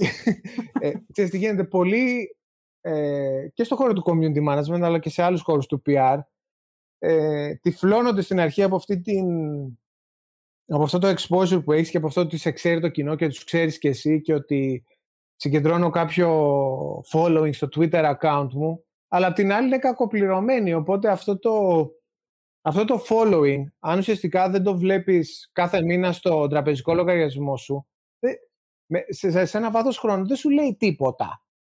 Δηλαδή, αν εσύ έχεις να πληρώσεις ένα νίκη, να ζήσεις ένα παιδί και οτιδήποτε, τι να το κάνω εγώ αν στο Twitter έχω 2.000 ή 2 εκατομμύρια followers; Αν δεν μου Δεν βάζει πληρώνεσαι. αν δεν πληρώναμε, δεν, με- δεν μου λέει κάτι αυτό. Ενώ αν είσαι influencer και έχεις 2 εκατομμύρια followers, Τα παίρνεις. είναι- ναι, τα παίρνεις. Έρχεται η εταιρεία και σου λέει: Θέλω να μου, να μου κάνεις ένα review, ξέρω εγώ, για τον Ghost of Tsushima. Και σου λέει: Φίλε, ξέρεις κάτι, εγώ είμαι ο Τάδε και έχω 2 εκατομμύρια followers στο Twitter, ε, 10 εκατομμύρια στο YouTube, τόσο κόσμο στο site και αυτά. Για ένα tweet θέλω τόσα, για ένα Instagram story θέλω τόσα και ούτω καθεξής. Λοιπόν, δεν ξέρω αν το έχω, Ζωάρα. ξανα...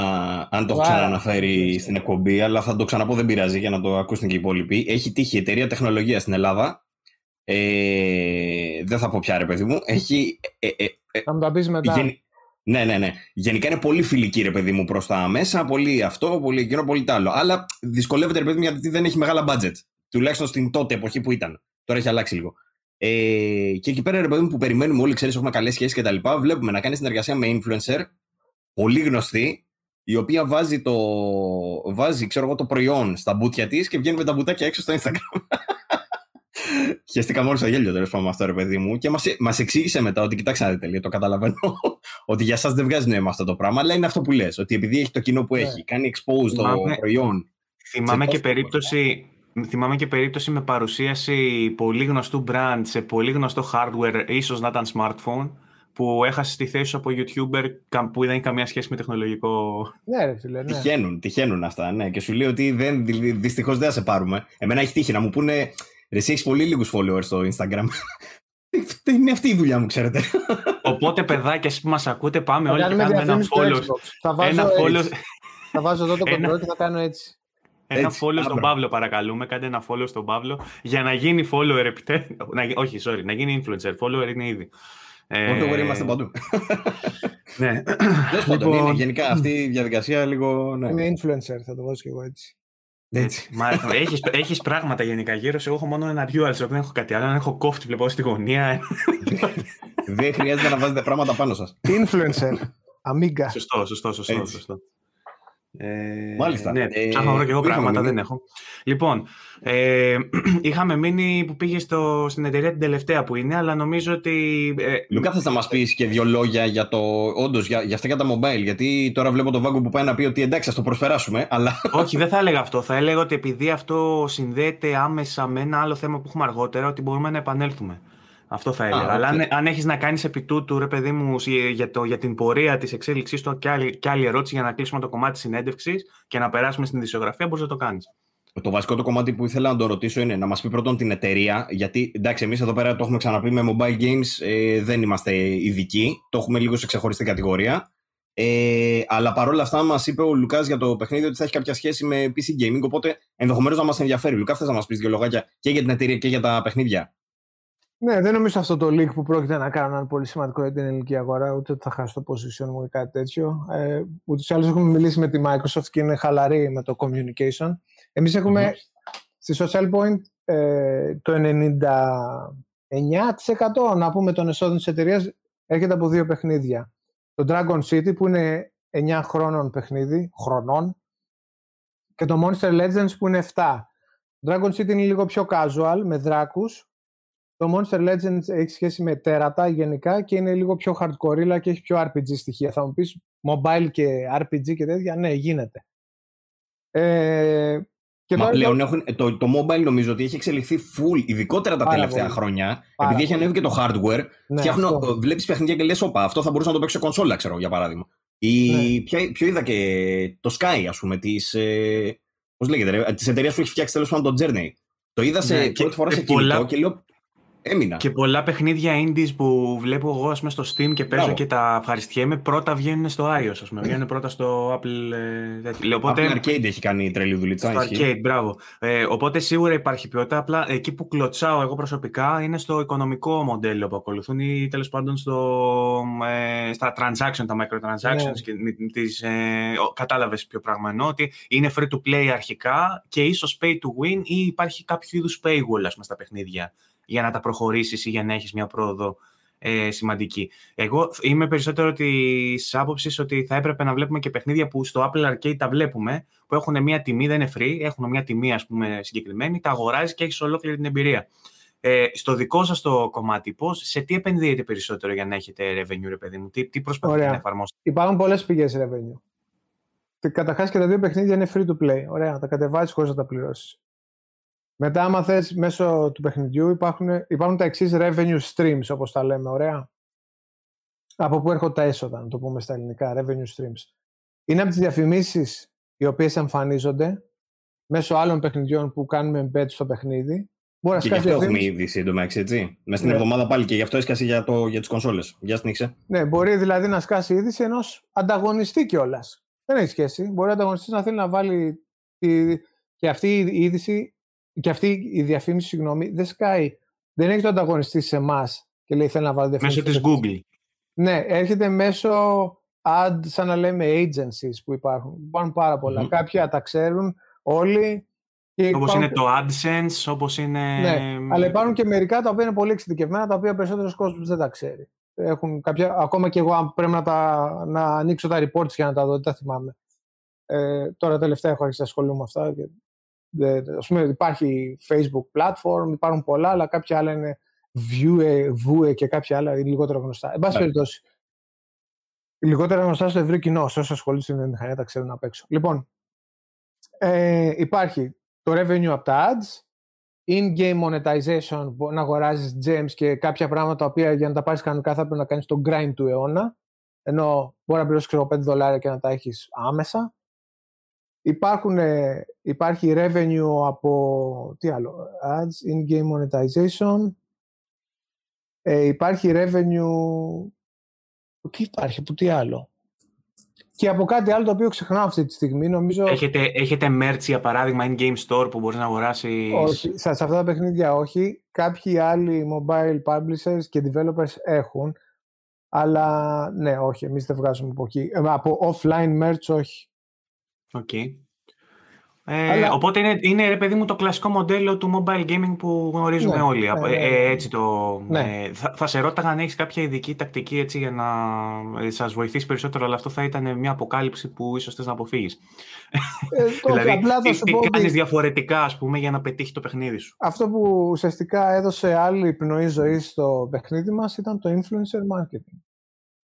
Okay. Δηλαδή, άρχισε, άρχισε η εταιρεία να πειραματίζεται με influencers στο mobile gaming κιόλας. Έχουμε δουλέψει με πάρα πολλούς. Εντάξει, μπορώ να σου πω, δεν είναι κάτι, γιατί άμα το ψάξεις στο Twitter θα το βρεις. Κάναμε, ξέρω εγώ, με τον Dream, που είναι πολύ μεγάλος. Είναι αυτός που σου έλεγα πριν με τη φατσούλα που δεν εμφανίζει. Ε, κάναμε με πολλούς, κάναμε με τη Sniper Wolf η οποία είναι γυναίκα. Είναι αυτό που έλεγες και εσύ μπουτάκια και ιστορίες, κάπως έτσι. Ε, δεν έχει πολύ μεγάλη σχέση με gaming, αλλά έχει, αλλά όχι πολύ hardcore. Κάναμε και με... Κάναμε... Ποιους άλλους ήταν... Α, κάναμε το Mr. Beast, ο οποίος δεν είναι ακριβώς gaming, είναι σαν να λέμε YouTube persona, ασχολείται με πολλά. Είχε μεγάλη επιτυχία στο Dragon City. Μετά τον βάλαμε και στο Monster Legends. Όταν λες έχει μεγάλη επιτυχία, συγγνώμη, ε, μια παρένθεση. Όταν λες μεγάλη επιτυχία, εννοείς ότι τη στιγμή που κάνεις το campaign, μετά τσεκάρεις νούμερα και βλέπεις ότι όντως υπάρχει άμεσα, ρε παιδί μου, ε, επέμβαση, ξέρω εγώ, στα νούμερα, δηλαδή. Μπορεί να υπάρχουν και affiliation codes ε, επίσης. Όχι, μπορεί, δηλαδή... όταν, όταν λέω μεγάλη επιτυχία, ενώ τον πληρώσαμε πολλά λεφτά και μας έφερε εξίσου πολλά λεφτά το, το, το, το, ότι σας τα έφερε, πώς το, πώς το βλέπεις μετά ότι είναι από αυτόν, ας πούμε; Υπάρχουν αυτό που λέει ο Βαγγέλης Υπάρχουν, ναι, ναι, ναι. Υπάρχουν tracking codes, υπάρχουν πολλά. Ε, ουσιαστικά. Referral. και πέρα από τα referral, εσύ έχεις, εμείς έχουμε ένα σωρό dashboard και ένα σωρό analytics, ωραία. Βλέπουμε ότι πριν κάνουμε το influencer campaign, η, η, ξέρω εγώ, η επισκεψιμότητα μέσω Twitter, για παράδειγμα, ήταν σε αυτό όχι, το ποσοστό. Και... Δεν είναι, τα βλέπουμε επειδή είναι mobile gaming, έχουμε τα πάντα. Βλέπουμε είναι live, δηλαδή βλέπουμε τόσοι users είναι μέσα στο παιχνίδι αυτή τη στιγμή. Βλέπουμε ότι το influencer campaign είναι τόσοι users. Βλέπουμε ότι ε, τα in-game items που αγοράζονται είναι τόσα. Μετά το παιχνίδι είναι τόσα. Επίσης για το Mr. Beast, Mr. Beast βγάλαμε Special Dragon για τον Dragon City, που ο οποίος ήταν ο Mr. Beast, τα χρώματα του Mr. Beast ο Δράκος. Μία, Πολλοί τον αγοράσανε, ας πούμε, για παράδειγμα, αυτόν τον δράκο, ο οποίος ήταν αποκλειστικά από τον Mr. Beast. Μια πιο πιπεράτη ερώτηση. Ναι. Ε, υπάρχουν δεδομένα ευαίσθητα τα οποία συλλέγεται και δεν θα έπρεπε να ξέρουμε ότι τα συλλέγεται; Όχι, ρε, όχι, ούτε καν. Τύπου επειδή, επειδή, επειδή έχει... θα σου λέγε ναι, είσαι με τα καλά Αυτό, κατάλαβες, όχι, προσπαθώ, να, προσπαθώ να βγάλω τώρα, ξέρεις, τζούσι. Αλλά θέλω να, θέλω να ρωτήσω το εξής. Επειδή υπάρχει ένα consent στις, στις Android εφαρμογές, ρε παιδί μου, για ε, πληροφορίες από τη συσκευή που κάποιες μπορούν να, θεωρούν, να θεωρηθούν ευαίσθητες, τύπου η, το geolocation, η, η τοποθεσία του χρήστη δηλαδή. Ε, τα ad, ε, τα cookies και οι προτιμήσεις που έχει αποθηκευμένες και τα interests που έχει που το κινητό τα κρατάει, όλα αυτά. Ό,τι μας επιτρέπεται να το κάνουμε, το κάνουμε. Ό,τι δεν μας επιτρέπεται δεν το κάνουμε και θα σου πω Αυτά γιατί. Αυτά που σου λέω επιτρέπονται, γι' αυτό σου λέω. Δηλαδή, ε, εσύ ε, βλέποντάς το εκ των έσω, ε, ως χρήστης ε, κινητής συσκευής, για παράδειγμα, θα ένιωθες άνετα με τα στοιχεία που παραχωρούνται, ας πούμε, μέσω αυτού; Ακούω τη φωνή μου λίγο, δεν ξέρω αν κάποιος, ε, ή, ή ακούω κάποια φωνή. Παύλο, τι κάνεις; Τι θες, μωρέ, όχι, δεν κάνω. Παύλο, τι κάνεις, κατευθείαν; Πού είσαι, Παύλο, τι κάνεις, με τι ασχολείσαι. Λοιπόν. Πες μου, Λουκά, συγγνώμη. Κοίταξε, εγώ σαν χρήστης γενικά δεν μου αρέσει να δίνω παραπάνω δεδομένα από αυτά που χρειάζονται. Αλλά γενικά αυτό το είχα πάντα και πριν ασχοληθώ με το, με το χώρο ή οτιδήποτε. Αλλά σαν εταιρεία, ό,τι μπορούμε να χρησιμοποιήσουμε το χρησιμοποιούμε και ό,τι δεν μας επιτρέπεται να χρησιμοποιήσουμε δεν το χρησιμοποιούμε. Με τώρα που Apple, η Apple με το iOS 14.5 και μετά άλλαξε πολλά στα, yeah. στα θέματα του privacy και του και όσο αφορά τις διαφημίσεις, μας έκανε, όχι μόνο σε εμάς, σε όλες τις εταιρείες μας έβαλε τεράστιο τροχοπέδι, να σου το πω και έτσι. Και πρέπει να βρούμε τώρα άλλους τρόπους, με πολύ, πολύ από το budget που πήγαινε στη διαφημίση στην Apple, έχει πλέον αρχίσει να πέφτει στο Android κομμάτι. Γιατί δεν μας λιγάκι στον κόσμο τι κάνει αυτό το 14,5 στην ουσία με το, με το καινούριο το update που έχουν πάρει τα iPhone. Τώρα νομίζω έχει βγει το 15 σε beta, αλλά τέλος πάντων το 14,5 είναι το βασικό τώρα. Από τη στιγμή που μπήκε αυτό, ε, σου βγάζει πριν, με το που ανοίξεις μια εφαρμογή, σου πετάει μήνυμα κατανοητό πλήρως για όλους τους χρήστες, ρε παιδί μου. Ενώ πριν έπρεπε να μπεις μέσα σε ρυθμίσεις για να πεις ότι δίνω το τάδε δικαίωμα ξέρω, στην τάδε εφαρμογή. Τώρα κατευθείαν σου πετάει στην αρχή και σου λέει: Η τάδε εφαρμογή σου ζητάει αυτό. Θες να το δώσεις. Και στο λέει κάπως πιο ξεκάθαρα σε φάση το ότι κάπου είχα δει και στατιστικά που λέει ότι οι περισσότεροι πλέον, συντριπτική πλειοψηφία, επιλέγει κιόλας να μην τα δώσει.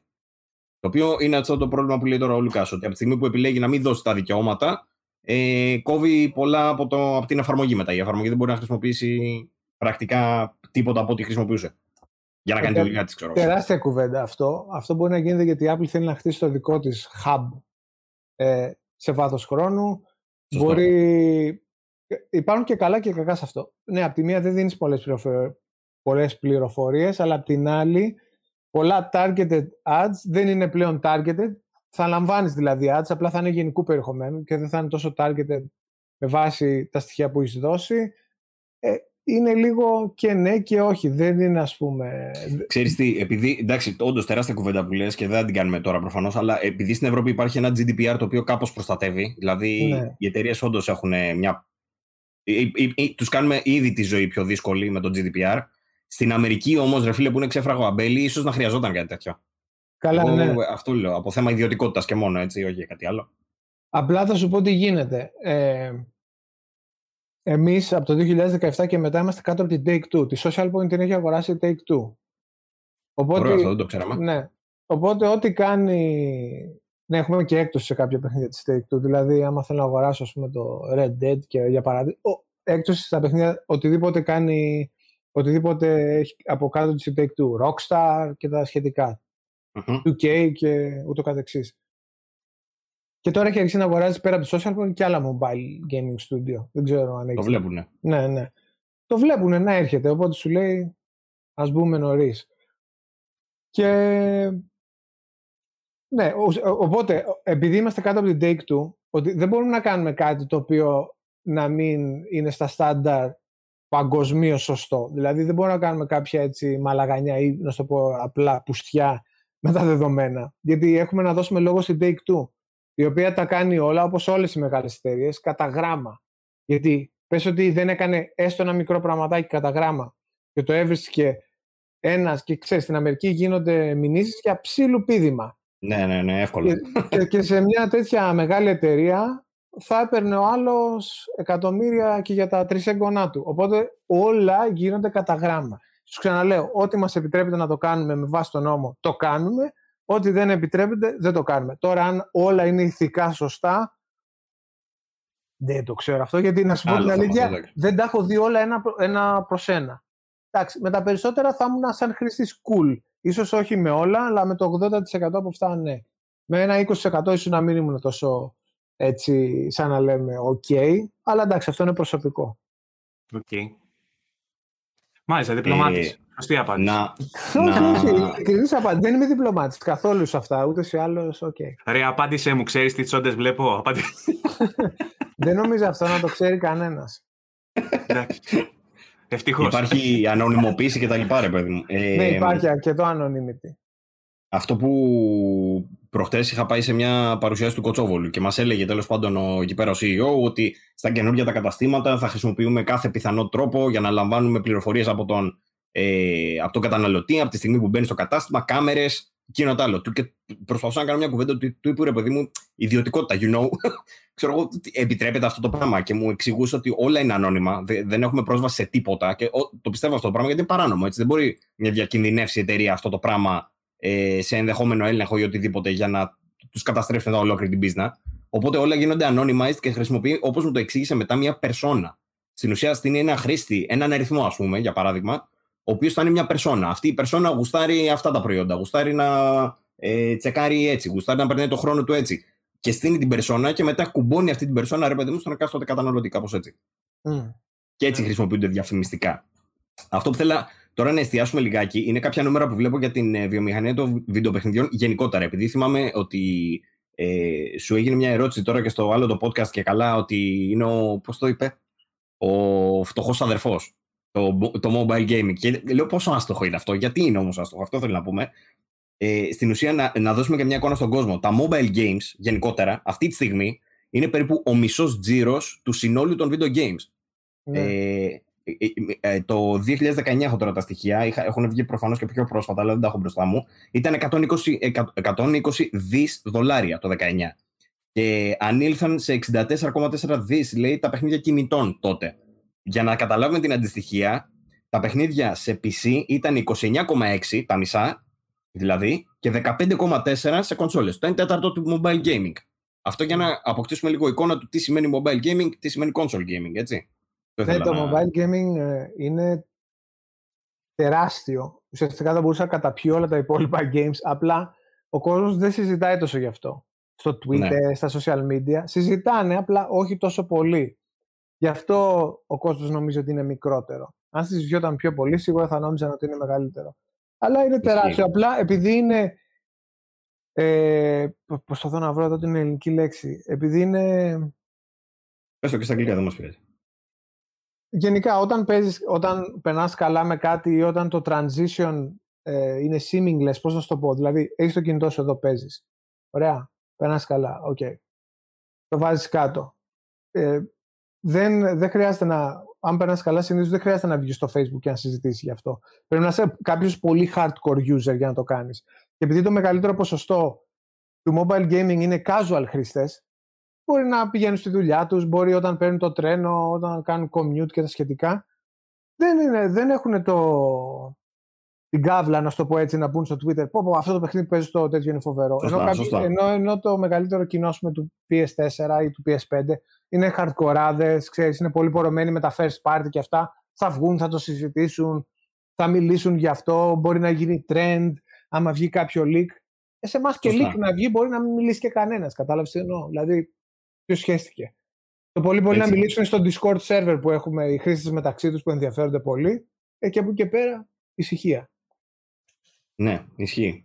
Ε, Βάγκο, θες να προχωρήσουμε λίγο και στα υπόλοιπα ναι, θέματα τώρα ε, με Αυτό ήθελα να πω τώρα και ήθελα για αρχή να ρωτήσω και τον Λουκά, επειδή γνωρίζω ότι είναι και μπαμπάς, γνωρίζω ότι έχει και υποχρεώσεις. Αν είσαι OK με τον χρόνο, αλλιώς μπορούμε να σε ε, αποδεσμεύσουμε κιόλας. Αφού δεν έχεις χτυπήσει την πόρτα η γυναίκα μου να με κατσαδιάσει καλά. Εντάξει. Είσαι OK με την ώρα, δηλαδή, έχεις καλά, θέμα. Καλά είμαι, ναι. Ωραία. Λοιπόν, να περάσουμε λοιπόν στην ειδησιογραφία της εβδομάδας. Καταρχάς, ευχαριστούμε για όλες τις ζουμερές πληροφορίες που μας έδωσε και όλες αυτές τις ωραίες ιστορίες σου. Τώρα θα σε χρειαστούμε με το insight που έχεις για την gaming βιομηχανία να σχολιάσουμε όλα αυτά τα κοσμοϊστορικά, όλα αυτά τα σπουδαία πράγματα που έγιναν μέσα στη εβδομάδα και να ξεκατηνιαστούμε και να. Είναι να, να Λοιπόν, Παύλο, θες να, μου, θες να δώσεις το εναρκτήριο λάκτισμα, μιας και έχουμε και Euro αυτή την περίοδο, και να μας πεις ποιο είναι το θέμα που ξεχώρισες και θες να πιάσουμε αρχικά έτσι για να κάνουμε να μπούμε ωραία. Μου έχεις ε, εξάψει την περιέργεια και θέλω να δω τι έχεις να πεις με τις σημειώσεις σου εκεί πέρα που κράταγες κάτω στο τετραδιάκι. Ας τις σημειώσεις μου. Θέλω να μου πεις εσύ ποια από όλες τις ειδήσεις σε τρέλανε. Που θέλω να μου πεις τι σκέφτεσαι όλη τη βδομάδα μου, αυτή τη βδομάδα που έγιναν όλα αυτά. Θα σου πω το εξής, φίλο μου. Βγαίνουμε εμείς Φλεβάρι μήνα και λέμε, ξέρετε κάτι, η Bloomberg θα φτιάξει Silent Hill.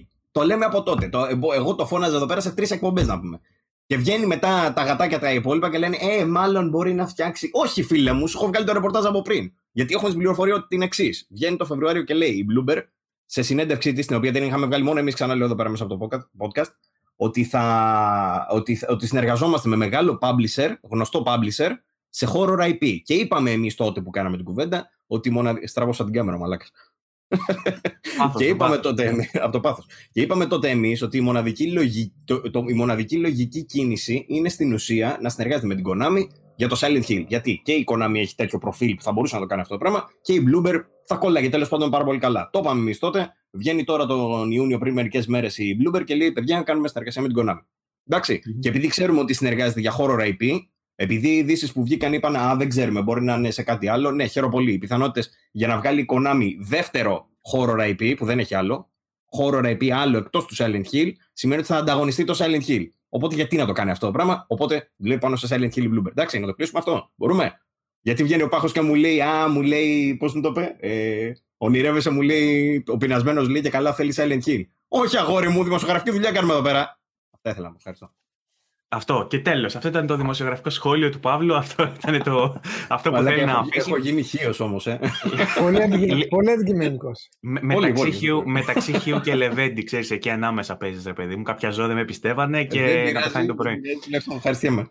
Λοιπόν, υπάρχει τέλος πάντων μια στρατηγική συνεργασία μεταξύ Konami και Bloomberg. Ωραία. Blueberry, υπενθυμίζουμε, τεριάρα που έχει φτιάξει ένα σωρό παιχνιδάρες. Ε, τα πιο τελευταία του είναι ε, το Blair Witch, ε, ε, το Medium που βγήκε στο Xbox και λίγο παλιότερα το Observer που βγήκε το Redux. Και τα Λοιπόν, Layers of Fear. Μπράβο. Οπότε έχει μία έτσι παράδοση, θα λέγαμε, με τα horror παιχνίδια. Ενθαρρυντικό αυτό για το γεγονός ότι ίσως να συνδέεται αυτή η συνεργασία με την Konami με κάποιο Silent Hill, λέμε εμείς τώρα. Όχι, Ε, Βάγκο μου, είπαμε. Δεν λέμε εμείς τώρα, το έχουμε, το ξέρουμε. Ε, Εγώ, η Παύλο, θέλω να παραμένω πιο, θέλω να μείνω λίγο προσγειωμένος. Θέλω να είμαι λίγο πιο Εντάξει. εγκρατής στα σχόλια που θα κάνω. Ε, θέλ- ε, θέλω, Δεν θα βγει θέλω- ανακοίνωση για Silent Hill. Θα σας πρίξω τα αρχίδια, αλήθεια στο λέω. Θα έλεγε κανείς ότι μας το έχεις κάνει ήδη. ε, αλλά αλλά, ε, είδα ένα πάρα πολύ ωραίο σχόλιο που έκανε την εξής σπέκουλα, ότι η Bloober Team όντας μικρότερη και μη θέλοντας η Konami να εναποθέσει στα χέρια της τη μοίρα ενός τόσο, εμβλημα... ενός τόσο εμβληματικού franchise, ενδέχεται να της δώσει να κάνει κάποιο remake των αρχικών Silent Hill, η Bloober, με τη τεχνογνωσία που έχει, με την εμπειρία που έχει, παίρνοντας μια ιδέα έτοιμη, που άρεσε στον κόσμο, και ταυτόχρονα η Konami να δώσει την ευθύνη σε κάποιο άλλο στούντιο μεγαλύτερο της ε, δημιουργίας ενός ε, πνευματικού, κανονικού, canon sequel ή οτιδήποτε άλλο, ενός καινούριου entry τέλος πάντων για την σειρά Silent Hill. Μου άρεσε πάρα πολύ αυτό το σχόλιο, δεν θυμάμαι ποιος το έκανε, κάποιος στον γκρουπάκι Εγώ μου το το έκανα. είδα. Έτσι θα Άλλη- γίνει. Είμαι σχεδόν σίγουρος ότι θα γίνει έτσι και θα σου πω γιατί. Για πες. Ε, σπεκουλάρω κι εγώ, αλλά μάλλον έτσι πιστεύω ότι θα γίνει και θα σου πω γιατί. Καταρχάς το Silent Hill, όλοι λένε «Ω, Silent Hill, Silent Hill». Άμα έβγαινε σήμερα μια συνέχεια του Silent Hill, πόσο πιστεύατε θα πουλούσε; Ένα εκατομμύριο, δύο. Δεν θα πουλούσε Αν- πολύ. Άντε τέσσερα. Ε, θα σου απαντήσω με, Εγώ με, νομίζω- την, με, Α, την ίδια, με την ίδια κυνικότητα που μου απαντούσες εσύ πριν, θα σου απαντήσω εξαρτάται από τους influencers που θα το σπρώξουν. Εγώ σου λέω ότι ασχέτως από τους influencers που θα το σπρώξουν, μπορεί να δεις ένα peak στις πωλήσεις στην αρχή, αλλά μετά θα πέσει έτσι, γιατί είναι single player game. Σωστά. Τα single player games δεν πουλάνε, παιδιά. Και θα σου πω ένα άλλο hint. Βασικά, reveal θα σου κάνω αυτή τη στιγμή. Αποκλειστικό στο VG247. Λοιπόν, Να Δώσ' πέσει το το. σποτάκι. VG24 σκέτο. Όχι σε να πέσει εδώ το leak, να πέσει Να- εδώ, να, Να, τρέχουν πέσει τα leaks. κάρτα. Άκου, κοίτα, το control στην αρχή ήταν να γίνει multiplayer game. Ωραία. Αλλά το budget ήταν τεράστιο. Δεν είναι πολύ μεγάλο. Οπότε το κόψαν το multiplayer. Ή είχαμε δει εμείς κάποια σποτάκια πώς θα ήτανε. Ευτυχώς λες. Ναι, ναι, ναι. Βγαίνει Λοιπόν. καινούριο να υπενθυμίσω, έτσι. Το ξέρουμε όλοι αυτό, έτσι. Άκου, άκου, άκου. Εγώ σπεκουλάρω τώρα, δεν ξέρω κάτι. Σπεκουλάρω, αλλά είμαι πολύ σίγουρος ότι πέφτω μέσα. Οπότε είμαι πολύ σίγουρος ότι το παιχνίδι που θα βγει θα είναι το multiplayer κομμάτι του control που δεν βγήκε τότε. Ουσιαστικά θα το, θα το ντύσουν λίγο διαφορετικά, θα πάρουν τα ίδια στοιχεία, θα τα αναμίξουν λίγο, θα τα αλλάξουν και θα, θα βγάλουν μια multiplayer έκδοση του control, το οποίο μπορεί να έχει άλλο πρωταγωνιστή, πρωταγωνίστρια, δεν ξέρω, μπορεί να είναι και οι ίδιοι. Οπότε Τον αυτό Alan, θα, τον Alan Wake. Ούτως ή άλλως τα universes συνδέονται. Το άμα έχεις παίξει το DLC θα το δεις. Ε, Μμμ, μμμ. Και ναι, Τέλος αυτό. πάντων, πίσω, πίσω στο Silent Hill, λοιπόν, Ω. γιατί πιστεύεις ότι θα γίνει έτσι; Πιστεύω ότι θα γίνει έτσι γιατί το κοινό του Silent Hill είναι πολύ μικρό. Ωραία, έχουμε, είναι... έχουμε το, το 20% βρίσκεται σε αυτό το πάνελ. Σε έναν, στον Παύλο. Ναι, Ε, το ακριβώς. vocal- vocal minority που λέγαμε, εδώ είμαστε. ναι, ακριβώς, ακριβώς αυτό. Εδώ ερχόμαστε πίσω που λέμε στο vocal minority. Δεν ξέρω γιατί κρατάω το στυλό, αλλά τέλος πάντων. γενικά. δίνει, κι- δίνει, δίνει κύρος, δίνει κύρος. Άμα το βάλεις και Ναι, πάνω ναι. στο αυτή είναι ακόμα καλύτερο. Εδώ έτσι. Που πάνω. Είσαι και λίγο αυτή. Λοιπόν, ε, θα σου πω τι γίνεται. Είναι αυτό που λέμε, το vocal minority. Δηλαδή, αυτοί οι χρήστες που είναι fan του Silent Hill είναι όχι αν όχι boomers, είναι δεκαετίε Εσύ. πίσω. Ωραία. Εσύ τι εικόνα έχεις για το Silent Hill, ότι θα κάνει τι, τι, τι, τι επίπεδο πωλήσεων, ας πούμε, λες; Χάλια. Το λέω από τώρα. Χάλια πόσο, ρε παιδί, 500.000 ή 4 εκατομμύρια; Ούτε καν. Ε, Το πολύ να, αν δεν το προωθήσει σωστά, να κάνει, ξέρω εγώ, στην καλύτερη ένα εκατομμύριο. Αν έβασε και τα καλύτερα με influencers και αυτά, δύο, δυόμιση, τρία. Θα σου Άρα πω δεν γιατί. το συγκρίνεις με Resident, που το οποίο Resident φτάνει και τα 5, ξέρω εγώ, όχι, 6. όχι, γιατί, όχι, γιατί το Resident είναι πιο πρόσφατο. Μμ. Το, γενικά το, ηλικια, η, ηλικ- η ηλικι- το ηλικιακό group που παίζει video game παιχνίδια, console, είναι ας πούμε σαν να λέμε από 10, έτσι, 12, δεν ξέρω πόσο, μέχρι 30, 40, σου λέω το bulk, το μεγαλύτερο κομμάτι, ας πούμε το 60-70%. Οπότε οι χρήστες εκεί μέσα, αυτοί, ε, σε αυτό το ηλικιακό group, αυτοί που θα έχουν σαν ανάμνηση στο Silent Hill και θα λένε παιχνιδάρα, ω, Silent Hill να το αγοράσω με, με τα χίλια και 80 και 100 και 200 ευρώ όταν βγει, έτσι, που θα είναι πορωμένοι και φαν της σειράς, είναι ένα, από αυτό το ηλικιακό γκρουπ ένα πολύ μικρό κομμάτι. Θα είναι, ξέρω εγώ, ένα 10-20%. Λέμε τώρα. Υποθέσεις κάνουμε, αλλά πάνω κάτω κάπου τόσο θα είναι. Και είναι και horror που είναι ούτως ή άλλως από μόνο του δύσκολο, είναι το single player που είπες, ναι, είναι ναι. όλα αυτά. Κυρίως ναι. είναι το single player, δεν είναι τόσο το horror. Το horror έχει σαν δεύτερη πείρα, εγώ πιστεύω. Είναι το single player. Δεν μου αρέσει αυτή η εμπάθεια με τα single player όμως, γιατί εμείς είμαστε κατά κόρον single players. Ε, φίλε, εγώ είμαι full single player, με δουλεύεις. Δεν είναι full full single player. Ε, απλά σε, σε πειράζω για την εμπάθεια, είναι ναι. εσωτερικό αστείο, εντάξει, το ναι. το ξέρω, ναι. Απλά σου λέω ότι και εγώ, ότι και εγώ single player είμαι, αλλά ναι, σου λέω τι λειτουργεί. Δηλαδή, ας πούμε, το ανιψιός μου, Fortnite, από το πρωί μέχρι το βράδυ. Ή ε, αν όχι Fortnite, ε, Πώς το λέγεται το άλλο με, το, με τα αμάξια που το έχει κάνει publish και 505 φαντάζομαι. Rocket, Rocket, Rocket, League. Rocket League. Ή Rocket League και Fortnite. Full με τους φίλους, έτσι. Γενικά, ε, οι νέοι σήμερα, και όταν λέω νέοι εννοώ 10, 15, 20, άντε και 25, παίζουν κυρίως multiplayer παιχνίδια με τους φίλους. Και αυτή, okay, είναι, κατανοητό. και αυτή είναι που θα αγόρασαν ένα Silent Hill σε κονσόλες.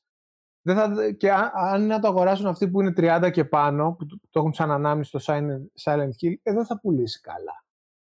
Εγώ έχω να σου πω τώρα το άλλο. Οπότε, οπότε, μια... Ναι, ναι. Μισό λεπτό θέλω, θέλω να ολοκληρώσει ναι, γιατί ναι. Με, μου, είπε ότι, μου είπε ότι το συνδέει κάπως αυτό με αυτό που ναι, επιβεβαιώνεται που πάμε στην αρχή. Οπότε η εταιρεία δίνει ένα μικρό στούντιο να κάνει το remaster και με βάση την επιτυχία του remaster θα Remake κρίνει, ελπίζουμε. Ναι, remake, remaster, οτιδήποτε θα δει εάν αυτό θέτει τις βάσεις, ώστε αν κάνει μια συνέχεια, αν θα είχε, ξέρεις, μεγάλες, μεγάλη επιτυχία και επιτυχία μεταφράσει σε πωλήσεις, κέρδη και ούτω καθεξής. Οπότε σου λέει, κάτσε να πειραματιστούμε με το remake, remaster, να δούμε τι, εν πάση περιπτώσει, να κάνουμε ένα... Να τεστάρουμε τα νερά, τέλος πάντων. Να τεστάρουμε τα νερά, ακριβώς αυτό έψαχνα, την ελληνική έκφραση. Να τεστάρουμε τα νερά, να δούμε τι ενδέχεται να πωλήσει μια συνέχεια του Silent Hill. Οπότε αυτό το θεωρώ το πιο πιθανό σενάριο. Και αν μπορούσα να βάλω και λεφτά, θα έβαζα. Αν υπάρχει σε κανένα betting τέτοιο, πες μου να βάλω. Έτσι. Το remake όμως δεν, δεν θα τους κοστίσει και αυτό. Δηλαδή θέλω να πω το μόνο, τα μόνο λεφτά που θα γλιτώσουν ξέρω, θα είναι από το story, από τους χαρακτήρες. Δεν ξέρω. Αυτό. Δηλαδή το remake πάλι θα κοστίσει. Δεν είναι ότι δεν θα κοστίσει. Εξαρτάται τι remake κάνεις. Αν κάνεις remake still Blue Point, ναι, θα κοστίσει πολλά. Αν όμως mm. κάνεις remake όχι και τόσο φοβερό, δεν νομίζω να κοστίσει πολλά. Καταρχάς τα remaster είναι πολύ σχετικά φτηνά. Εφόσον έχεις τα IP δικαιώματα και όλα τα άλλα, το μόνο που χρειάζεται να ξαναφτιάξεις είναι τα assets, έτσι λίγο καλύτερα. Πληρώνεις τους γραφίστες τέλος πάντων. Δεν χρειάζεται ναι, κιόλας να έχεις και μεγάλα έξοδα στους creators. Ναι, δεν είναι κάτι φοβερό. Σε Silent Hill 1, άμα γίνει remaster, θα πάει άπατο όμως. Δηλαδή θα κάνει κακό στο IP επειδή θα, δεν, δεν παίζεται τώρα το παιχνίδι του 99. Ε, ναι, αυτό θέλει remaster, εντάξει. Αυτό δεν θέλει καν. Remake, remake, remake, remake, ναι, ναι, ναι. συγγνώμη, ναι. Remake θέλει αυτό. Δεν κάνει, θέλει, θέλει καν remaster. Remake από την αρχή. Όλα θα έλεγα, αλλά τέλος πάντων. Ναι. Ε, okay. Ε, οπότε αυτή είναι η είδηση. Ε, legit αυτό που λέει ο Λουκάς, ότι ίσως θα ήταν καλύτερο να δούμε πρώτα ένα remake, να δούμε αν ζει καταρχάς το κοινό που θέλει το Silent ε, Hill. Γιατί εντάξει, ο Παύλος τώρα είναι, σε μια, είναι στο μετέχμιο. εντάξει. Θα πάρω το χοχλάκι, ρε φίλε, και θα κάνουμε πορείες στο κέντρο. Εντάξει, υπάρχει, να σου πω ότι υπάρχει ένας έρωτας που γεννιέται με το χοχλάκι και καμιά φορά που βλέπω τα σχόλια που του κάνεις θέλω να σας βάλω get a room. Αλλά εντάξει, εγώ θα, θα σας αφήσω να ζήσετε τον έρωτά σας. Δεν θα πω κάτι στην κοπέλα σου, Παύλο, αλλά να ξέρεις ότι είναι λίγο ανησυχητικό. Ταιριάζουμε. Ταιριάζουμε, η αλήθεια είναι αυτή. Τέλος πάντων, ε, κάτι άλλο ήθελα να Πριν το, το, το ξέχασα τώρα, δεν πειράζει. Πάμε. OK, okay, OK. Okay. Ε, συνεχίζουμε στο ίδιο κύμα ανακοινώσεων και στο ίδιο μήκος ειδήσεων, ας πούμε, ε, για να μιλήσουμε για την είδηση που ενέπνευσε το background μου. Ε, και αυτό το είναι... Phil Spencer με τα γυαλιά, λες. Το Phil Spencer με τα γυαλιά και αυτό εδώ, το Silent Hill από πίσω στο background, που κάτι μπορεί να σημαίνει, μπορεί και όχι, προχωράμε. Έτσι. Ε, μπράβο, να το και το hint. Δεν έχω κι εγώ κάτι εδώ, αλλά δεν πειράζει. Το Xbox, λοιπόν... ε, Έλα, Έλα. Ε, έχουμε παρέμβαση από το control. Δεν μπορώ τώρα, δεν μπορώ. Όχι. Εντάξει, το προσπερνάμε. Δεν, δε, συμβαίνουν αυτά. Ζω... Δηλαδή δεν μπορώ να τρώω και να. Εντάξει, συμβαίνουν αυτά στις ζωντανές εκπομπές που είναι κονσέρβα. Το έχουμε ε, ξαναπάθει, δεν είναι κάτι. Λοιπόν, να ξέρεις ότι οποιαδήποτε στιγμή θες να φύγεις, απλά σηκώνεσαι και φεύγεις. Έχουμε εδώ τα τσιόπουλο που σηκώνεται, πάει τουαλέτα, γυρνάει πίσω, τσιμπάει κάτι, καπνίζει. οπότε είμαστε, είμαστε, είμαστε τέτοιοι. Ναι, δεν είναι. Ναι, αυτό είναι το ύφος της εκπομπής γενικότερα. Το ότι να είναι είναι το μότο μας. Ε, λοιπόν, η είδηση λοιπόν είναι ότι το Xbox με τον Kojima μιλήσανε. για την ακρίβεια oh. συνυπογράψαν ένα letter of intent ή, έτσι όπως έχουμε μάθει να το ακούμε εμείς στις ειδήσεις, είναι ένα μνημόνιο συνεργασίας.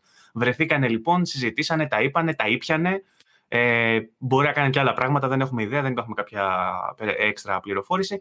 Ε, και συμφωνήσαν ότι επειδή ταιριάζουν τα χνότα μας και επειδή γουσταριόμαστε και θα θέλαμε κάποια στιγμή να κάνουμε μια συνεργασία, υπογράφουμε και ένα μνημονιάκι έτσι συνεργασίας ότι κάποια στιγμή, ρε παιδί μου, εμείς οι δύο θα τα βρούμε.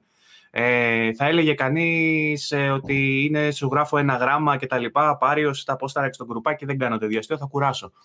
Ε, το θέμα είναι λοιπόν ότι ε, φούντωσαν οι φήμες ότι μπορεί ο Kojima το επόμενο μεγάλο παιχνίδι του, όχι αυτό που έρχεται τέλος πάντων, ή μπορεί αυτό να είναι κανονισμένο να βγει με τη Sony συνεργασία, δεν ξέρω. Μπορεί κάποιο επόμενο όμως να είναι ε, αποκλειστικό του Xbox. Και μπορώ να σου πω ότι αυτή η είδηση έχει φέρει ποικίλες αντιδράσεις και από τα δύο στρατόπεδα. Έχει ε, πολύ έχω... γέλιο. Πολύ γέλιο. Έχει πάρα πολύ γέλιο γιατί ε, έχω δει εξαγριωμένους ονάκηδες να κάνουν petition που μαζεύουν υπογραφές για να σταματήσει αυτή η προδοσία. ε, έχω δει ε, ε, εκνευρισμένους Xboxάκηδες να λένε πάμε να χάσουμε την ταυτότητά μας ως Microsoft φέρνοντας το, τον άλλον που κάνει interactive ταινίες. Ε, έχω δει άλλους κοτζιμάκιδε που είναι έτσι παλαιών αρχών, έτσι φονταμελιστές και τα λοιπά, να λένε ότι δεν γίνεται, δεν γίνεται να φεύγει ο Κοτζίμα από τη Sony. Ε, είναι, είναι χώμα ελληνικών. Είναι τέτοια, είναι χώμα κοτζιμικών. Λες και είναι, λες και είναι όμως, δηλαδή, ναι, λες ναι, και έχει ναι. κάποια σχέση ο Κοτζίμα. Κοτζιμικός να σκοτώνει κοτζιμικό, πού ακούστε και αυτό. είναι κάπως έτσι το κλίμα ε, θα έλεγε κανείς ότι δυναμητίζονται οι καταστάσεις. Θέλω να ακούσω το πρώτο σχόλιο, Παύλα, από σένα, όντας κοντζημικό και όντας silent hillικό, να μου πεις πώς ερμηνεύει εσύ αυτή την είδηση και μετά θέλω και το σχόλιο του Λουκά. Ναι. Θες να το πάμε; Ναι, δεν θέλω πάλι να το ξεφτυλίσω το θέμα. Θα το πω πολύ πρακτικά. Ο Κοτζίμα είναι ένας πολύ δημιουργικός άνθρωπος με πολλές εμπνεύσεις και πολλά μπλα μπλα μπλα. Θέλουμε να τον δούμε να φτιάχνει περισσότερα παιχνίδια και πιο, ξέρεις, πολυδιάστατα και όλα αυτά που κάνει ρε παιδί με τις ιδέες του. Οπότε αυτό που θέλει να κάνει με τη Microsoft, ξέρω θετικό είναι, θα βγει κάτι. Είναι αποτέλεσμα ενός δημιουργικού ανθρώπου με τεχνολογία ξέρω, που κουβαλάει η Microsoft, που αυτό λένε στην ουσία ότι θα γίνει. Η συνεργασία τους θα βασίζεται πάνω. Θέλουν να ανακουμπώσουν αυτά τα δύο. Τη δημιουργικότητα των Kojima Studios, Kojima Studio με, το, με την τεχνολογία στην ουσία της Microsoft. Δηλαδή το cloud. Αυτό θέλουν να κάνουν. Και αν λάβουμε υπόψη μας τώρα τι έκανε στο Death Stranding με το, πώς να το πω, με το concept της συνδεσιμότητας και τους, του ξέρεις, τις συνεργασίες μεταξύ παικτών και αυτά, εμένα μου κάνει, είμαι λίγο excited για αυτό το πράγμα. Θα ήθελα να δω δηλαδή το αποτέλεσμα αυτό. Αυτό θέλω να πω. Δεν θα, το κλείσω εκεί. Όλα τα υπόλοιπα νομίζω μου φαίνονται λίγο γραφικά, να σου πω την αλήθεια. Λουκά. Ωραία. Εγώ θα είμαι λίγο πιο σκληρός με τον φίλο μας το Kojima. Θα τον τεντώσω λίγο. Λοιπόν, ε, άκου τι πιστεύω. Ο Kojima είναι ένας πολύ δημιουργικός άνθρωπος και πολύ ιδιότροπος. Αν τον αφήσεις μόνο του, ένα project που θέλει να δύο χρόνια για να ολοκληρωθεί θα στο κάνει δέκα. Ίσως υπερβάλλω λίγο, αλλά καταλαβαίνεις τι να σου πω. Όχι, όχι, νομίζω δεν υπερβάλλεις και καθόλου. ναι, ισο, ένα, είναι ένας από τους λόγους για την οποία χάλασε η σχέση του με την Konami. Που είναι το άλλο άκρο η Konami, έτσι ως Ιαπωνικό στούντιο που δουλεύει βάσει προγράμματος με πολύ αυστηρό πλαίσιο, με υπερορίες, crunch time από την αρχή, όχι μόνο στο τέλος. Ναι. είναι κάπως έτσι φάση. Ναι. Η Sony γενικά ε, είναι ένα studio, είναι ένας publisher, τουλάχιστον όσο ήμουν εγώ εκεί, που κρατάει κάπως σαν να λέμε τα timelines. Οπότε όταν ο, ο Kojima συνεργάστηκε με τη Sony, πάνω στο Death Stranding, είμαι σίγουρος ότι του είπε, ξέρεις κάτι, αυτό είναι το παιχνίδι, το θέλω σε δύο χρόνια, άντε να μου το τρενάει σε τρία, αλλά το θέλω να βγει κάπου εκεί. Και γι' αυτό και δεν καθυστέρησε και πολύ το Death Stranding, έτσι. Αν κάνει κάποια συνεργασία ε, με τη Microsoft ο Kojima είμαι σίγουρος ότι επειδή η Microsoft είναι λίγο πιο flexible, το είδαμε και με το Halo, το είδαμε και αυτό, είμαι σίγουρος ότι θα, θα πάρει αρκετά και ελπίζω να μην επιβεβαιωθώ σε αυτό. Είναι, flex, είναι flexible ακόμα και στις διαπραγματεύσεις που κάνει, γιατί το letter of intent ουσιαστικά δείχνει την πρόθεση να επισημοποιηθεί κάτι στο μέλλον. Ναι. Είναι τόσο flexible. Ναι, οπότε Οπότε, δηλαδή, αν πει, OK, βγάζουμε το τάδε παιχνίδι, ξέρω εγώ, και το, θα βγει, λέμε τώρα, το 2024. Μην γίνει το 24-28. Μην γίνει, ας πούμε, όπως έγινε, δεν θυμάμαι, το Metal Gear 4 ήταν. Που και πήρε, το 4 και το 5 χειρότερα, ναι. Ναι, που πήραν 200.000 χρόνια το καθένας, ας πούμε. Εντάξει, αμάν. Μην γίνει κάτι τέτοιο, ξέρεις κάτι, γιατί και το hype ε, πέφτει mm. και ο κόσμος βαριέται μέχρι να βγει και όταν βγει επειδή έχει πάρει τόσα χρόνια, ο άλλος θα νομίζει ότι θα δει κάτι. Και το hype, το hype πέφτει και ανεβαίνει ταυτόχρονα. Πέφτει σε θέματα ο άντε να βγει να το παίξουμε, αλλά ανεβαίνει σε θέματα expectations. Δηλαδή, mm. να δουν κάτι εξω... Πήρε και άλλο χρόνο, κι άλλο, κι άλλο, κι άλλο. Θα δουν κάτι διαστημικό όταν βγει. Cyberpunk. ναι, ε, καλά, εντάξει, ναι, άλλη ιστορία αυτό. Ναι. Να συμπληρώσω εδώ ότι έχουμε και μια φανταστική σύνδεση που έκανε το Venture Beat, το site ε, με τα νέα, που ε, με κάποιον τρόπο ε, σύνδεσε την, την πρόσληψη του developer από το παιχνίδι Portal, αν θυμάστε της Valve, Kim Swift, ο οποίος λέει θα επιβλέπει την ανάπτυξη καινούριων παιχνιδιών με έντονη χρήση cloud features. Ε, και Καλά, η Microsoft μια... προς τα εκεί πάει, έτσι. Ε, έκανε μια σύνδεση το Venture Beat ότι ενδεχομένως το επόμενο παιχνίδι του Kojima θα έχει πολύ έντονο το κομμάτι αυτό του cloud gaming. Τον θέλουν για κάτι πολύ επαναστατικό. Θα έρθει η ώρα που θα βλέπουμε αποκλειστικά παιχνίδια για το cloud. αυτό είναι δεδομένο. Όλοι εκεί θέλουν να πάνε. Όσοι μπορούν πάνε, όσοι μπορούν δεν πάνε. Έτσι είναι. Το ότι κάποιος δεν πάει εκεί και λέει Α, εμείς δεν κάνουμε multiplayer. Με αυτή τη φωνή ακριβώς. Ή, δεν...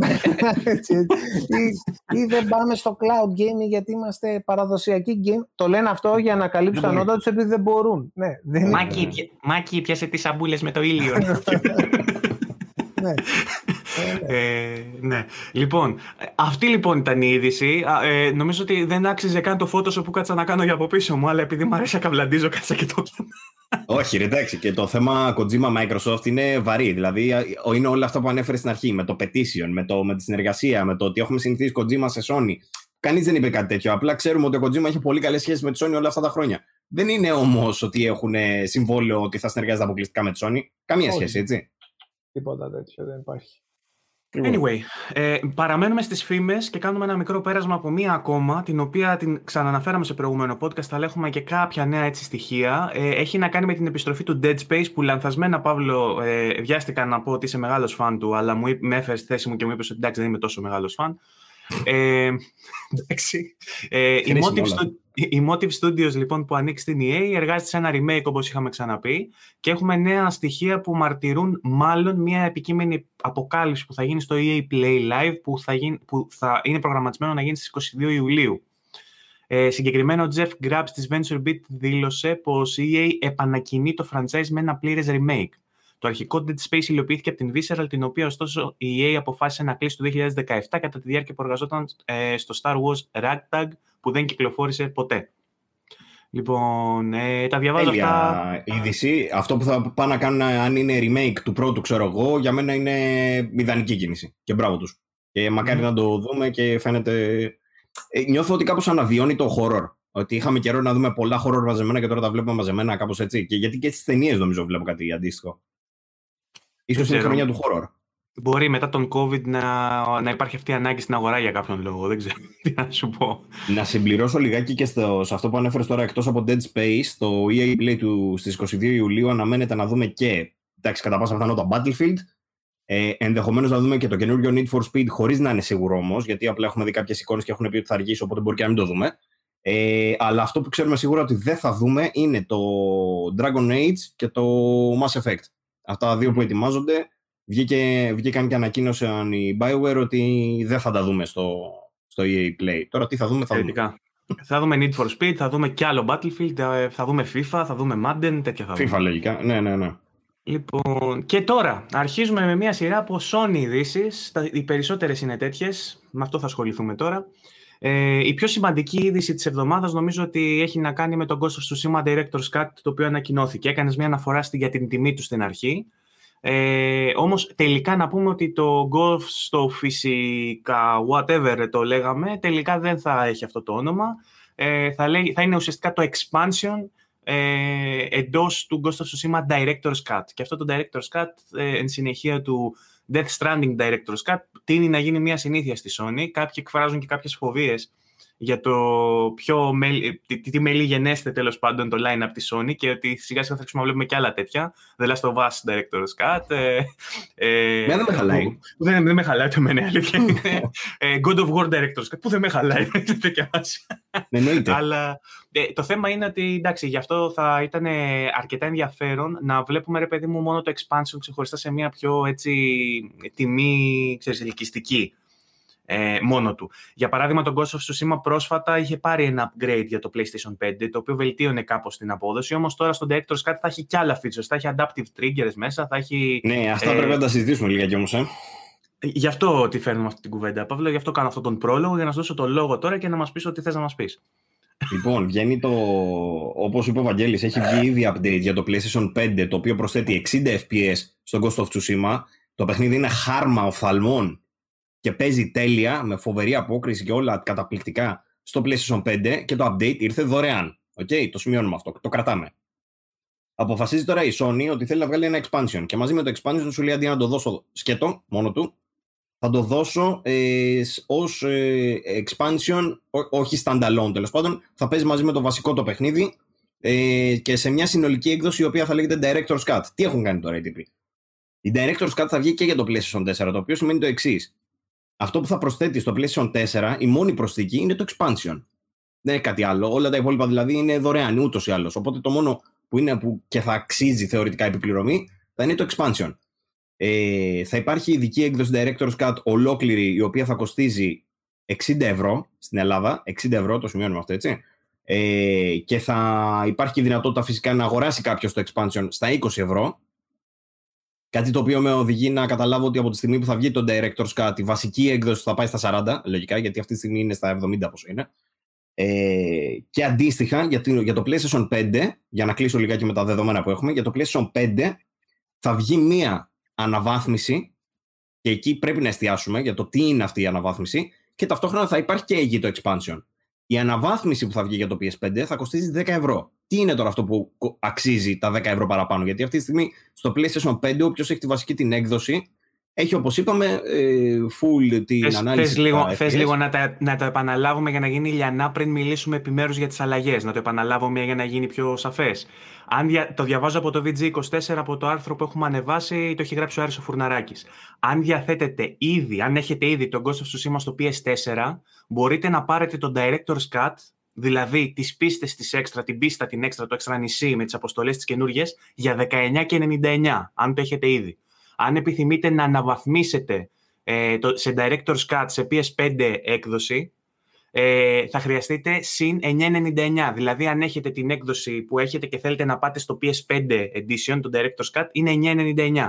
Αλλιώς, αλλιώς, μπορείτε να αποκτήσετε την πλήρως αναβαθμισμένη PS5 από την απλή PS4, δηλαδή, αν έχεις την 4 και θες να πας στο 5 μαζί με τον Director's Cut, με 29,99. Άρα, αν κάποιος ε, θέλει, έχει την PS4 έκδοση, δεν έχει PS5 και θέλει απλά να πάρει το expansion για το PS4 στην έκδοση την παλιά του PS4, πρέπει να δώσει 20 ευρώ για τα έξτρα που έχει μέσα το παιχνίδι. Έτσι.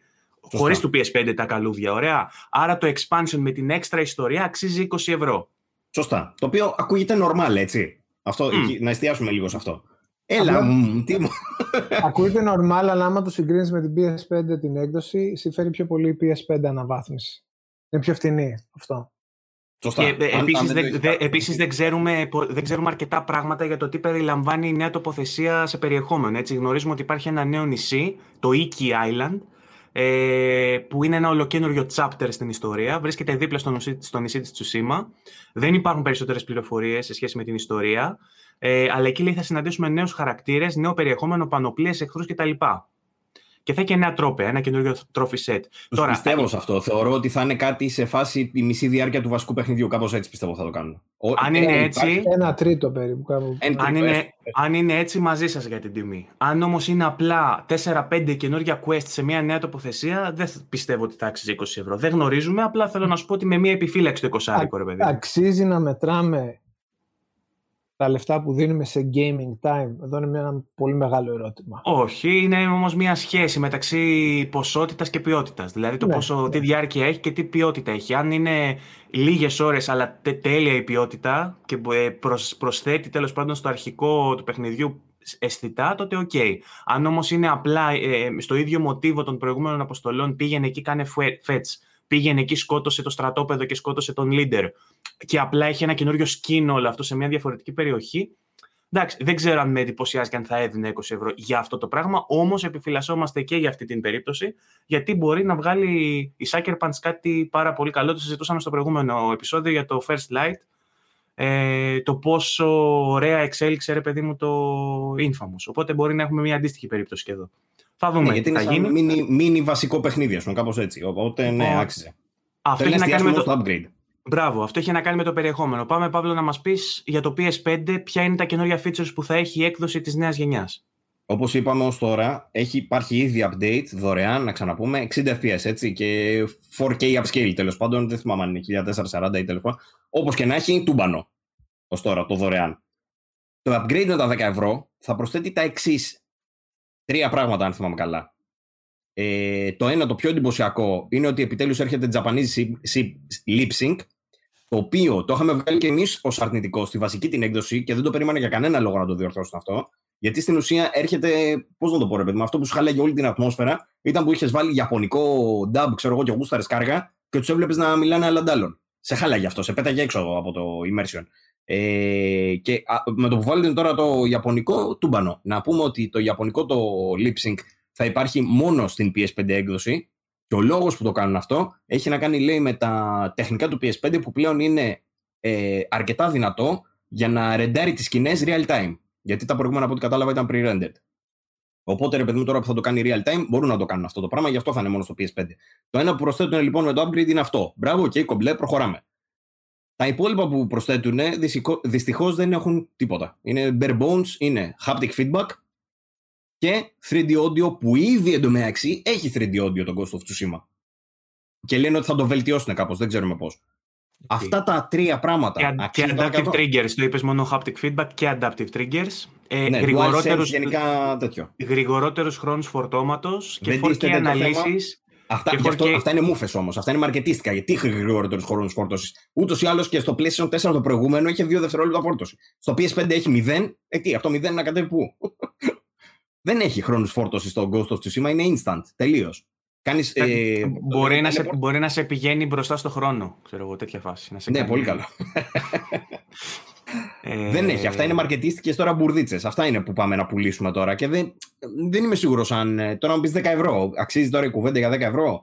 Η αλήθεια είναι η εξής. Το σκάλωμα το δικό μου, και κλείνω τώρα με αυτό, είναι ότι η φάση που έπρεπε να πληρώσουμε για upgrade σε PS5, η άλλη αντίστοιχη, είναι το Spider-Man. Στο Spider-Man όμως τι κάνανε οι τύποι; Φέρανε το Miles Morales που ήταν ένα τύπου expansion, ξέρω εγώ, μισή διάρκεια παιχνίδι, συν το remaster, το βάλανε στα, στα 80 full price που στην ουσία είναι σαν να κοστίζει ας πούμε, το remaster 20 ευρώ.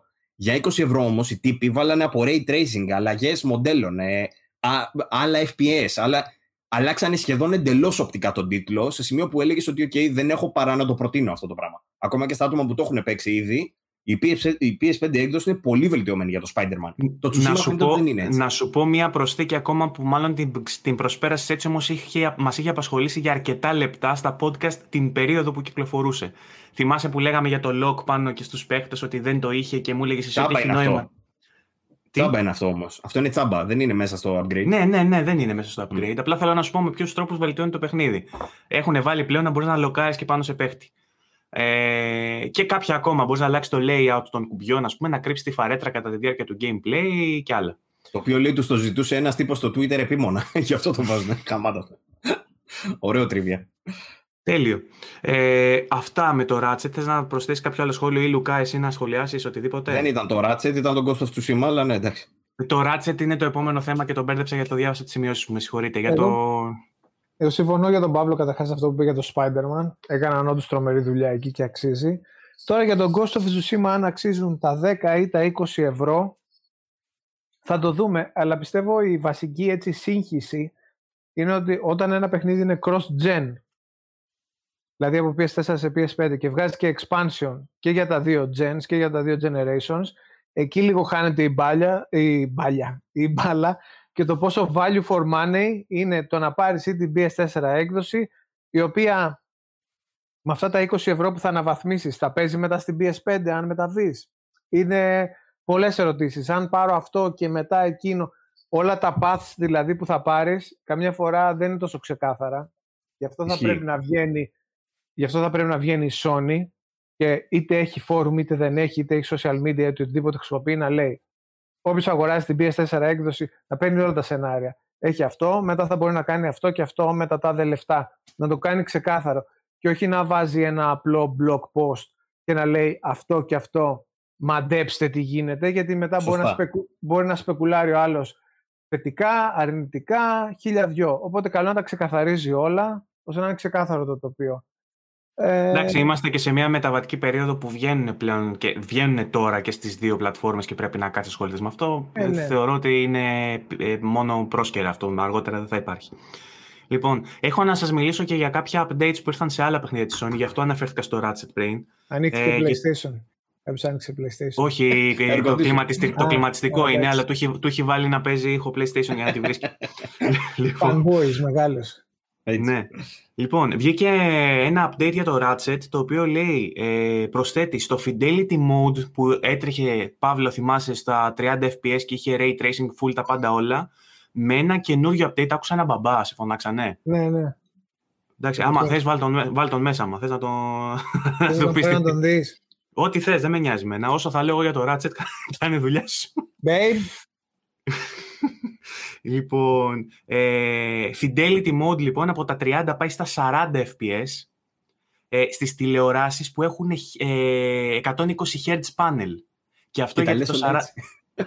γιατί όμως το λέω, γιατί το λέω αυτό, Γιατί το 40 είναι, διαιρείται με το 120, κατάλαβες. Οπότε με την ανάπλαση των καρέ, όσοι έχουν 120 Hz panel, το fidelity mode θα τους τρέχει στα 40 και με, ανάπλαση των καρέ, με ένα διπλασιασμό or whatever, ε, θα πηγαίνει, θα, θα ανεβάζει τέλος πάντων το, το panel στα 120 με ε, καρέ που θα βγάζει.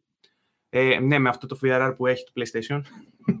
δεν ξέρω πώς θα το δεν κάνει. Έχει, όντως, νομίζω δεν έχει. Όντως. δεν ξέρω πώς θα το κάνει. Με custom λύση τέλος πάντων τη Insomnia, αντί για 30 FPS θα είναι 40 στις τηλεοράσεις που έχουν 120 Hz panel.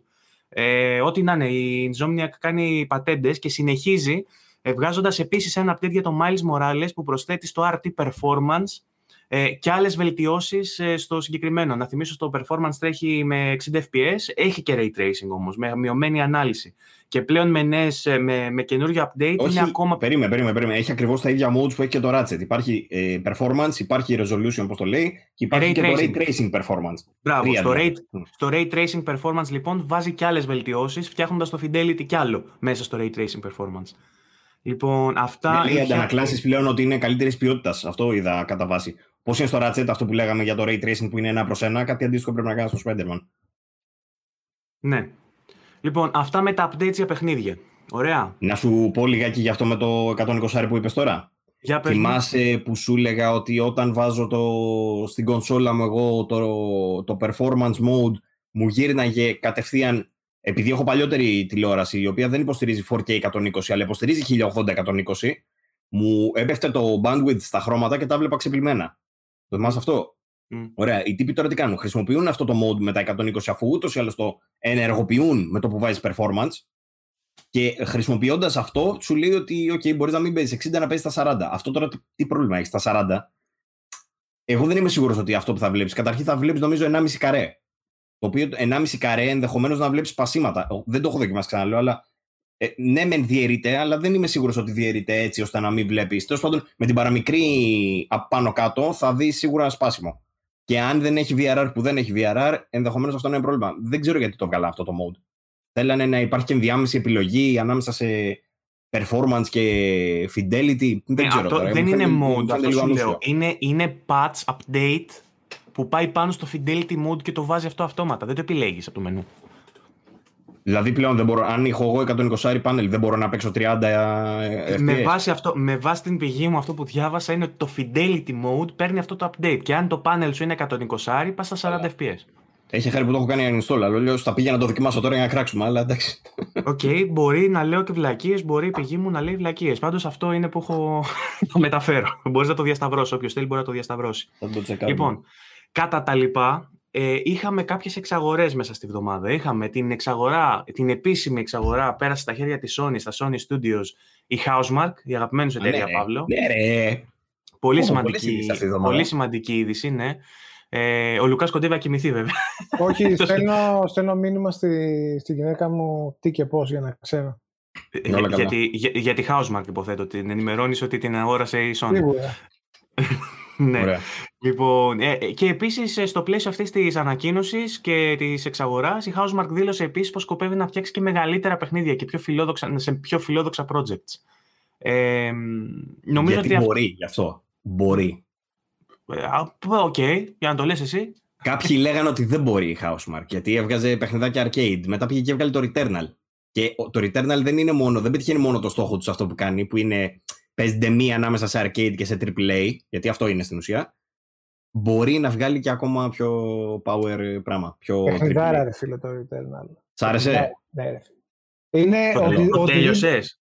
Ε, όχι, γιατί δεν έχω χρόνο, παιδιά. Ε, αν Ναι, είχα, εντάξει. θα, θα το σκίζα. Να σου πω κάτι. Πιστεύω ότι οποιοδήποτε παιχνίδι, ανεξαρτήτως ζώνρα, ε, οτιδήποτε, στηρίζεται σε gameplay, είτε αυτό είναι δύσκολο, είτε εύκολο, είτε οτιδήποτε, ε, σε βάθος χρόνου θα είναι πάντα καλό.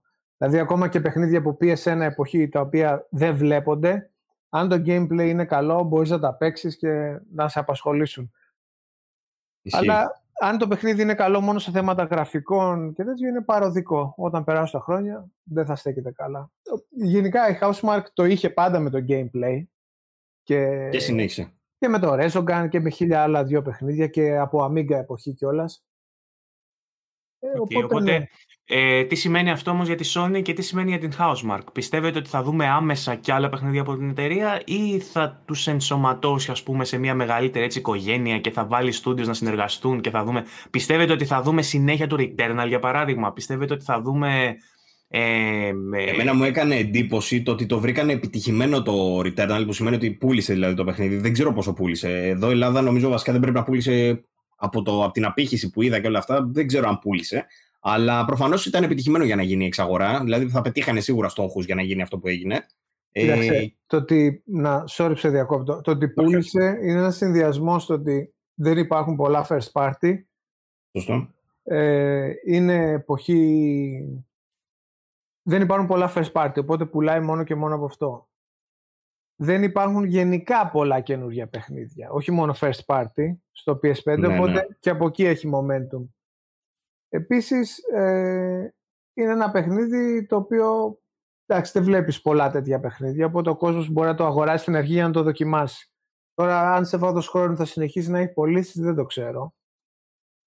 Ε, Ναι. Γενικά νομίζω το πάντως ήταν πετυχημένη η συνταγή. Η Housemark έχει δείξει πολύ, καλό, πολύ καλά δείγματα. Δεν, δεν υπάρχει αποτυχία και νομίζω ότι αυτό το πράγμα το ότι δεν έχει δείξει αποτυχία ε, σίγουρα παίζει ρόλο. Μπορεί να την εμπιστευτεί η Sony, ρε παιδί μου, α- από αυτή την άποψη. Οπότε ναι, το επόμενο παιχνίδι της δεν νομίζω να, είναι, να τη βάλει να δουλέψει για κάποια άλλη. Ενδεχομένως να τους βάλει μόνος τους φτιάξτε μου την επόμενη μεγάλη παιχνιδάρα σας. Τώρα, αν αυτό θα είναι το Resogun 2 σε AAA περιβάλλον, δεν, δεν φαντάζομαι καν πώς θα μπορούσε να γίνει κάτι τέτοιο, αλλά λέμε τώρα. Ε, ή θα είναι το Returnal το 2, που επίσης δεν θα τέριαζε για sequel γιατί έχει πολύ συγκεκριμένη ιστορία. Ε, νομίζω ότι οι τύποι κάνουν. ε, είναι φοβερή προσθήκη τέλος πάντων στα studios της Sony και είναι και ένα είδος εντωμεταξύ αυτό που λέει ο Λουκάς που δεν το συνηθίζουμε, δεν το έχουμε ξαναδεί. Πολύ ιδιαίτερο και νομίζω ότι η Sony κλείνει έτσι λίγο κάπως το portfolio με τα, με τα είδη παιχνιδιών που θέλει να βάλει στο οικοσύστημά της. Να κάνω Είναι μια κλείνει ερώτηση. ωραία. Έχω και το στυλό εδώ. Να κάνω μια ερώτηση. Και Βεβαίως. πείτε μου τη γνώμη σας, τι θα νομίζετε, αν θα σας άρεσε εσάς αυτό ή αν νομίζετε ότι θα άρεσε το κοινό. Πώς θα σας φαινόταν αν σε δύο-τρία χρόνια από τώρα έβγαινε ένα Returnal multiplayer, free to play, με in-game monetization στοιχεία; Θα σας άρεσε, ναι ή όχι; Σε στυλ, ας πούμε, Unreal Tournament. Αλλά σε τρίτου προσώπου, έτσι όπως είναι το Returnal. περίπου. Θα σας άρεσε αυτή η συνταγή; Εμένα. Ξεκάθαρο όχι νομίζω. Επιχει- επιχειρηματικά, σαν project δηλαδή, μοιάζει πολύ καλό. Μοιάζει ότι θα, νομίζω Ναι. ότι θα έπιανε, αλλά νομίζω ότι δεν θα το παίζαμε εμείς οι δύο. ναι, ναι, κάπως έτσι. Αυτό. Εμένα, αν είχα παί- ε, εμένα επειδή μου αρέσει το Returnal και το είχα παίξει, σίγουρα πάντως, αν έβγαινε, Να θα, το δοκι- δοκιμάσεις. θα το δοκίμαζα. Συμφωνώ κι εγώ σε αυτό. Εντάξει, εννοείται.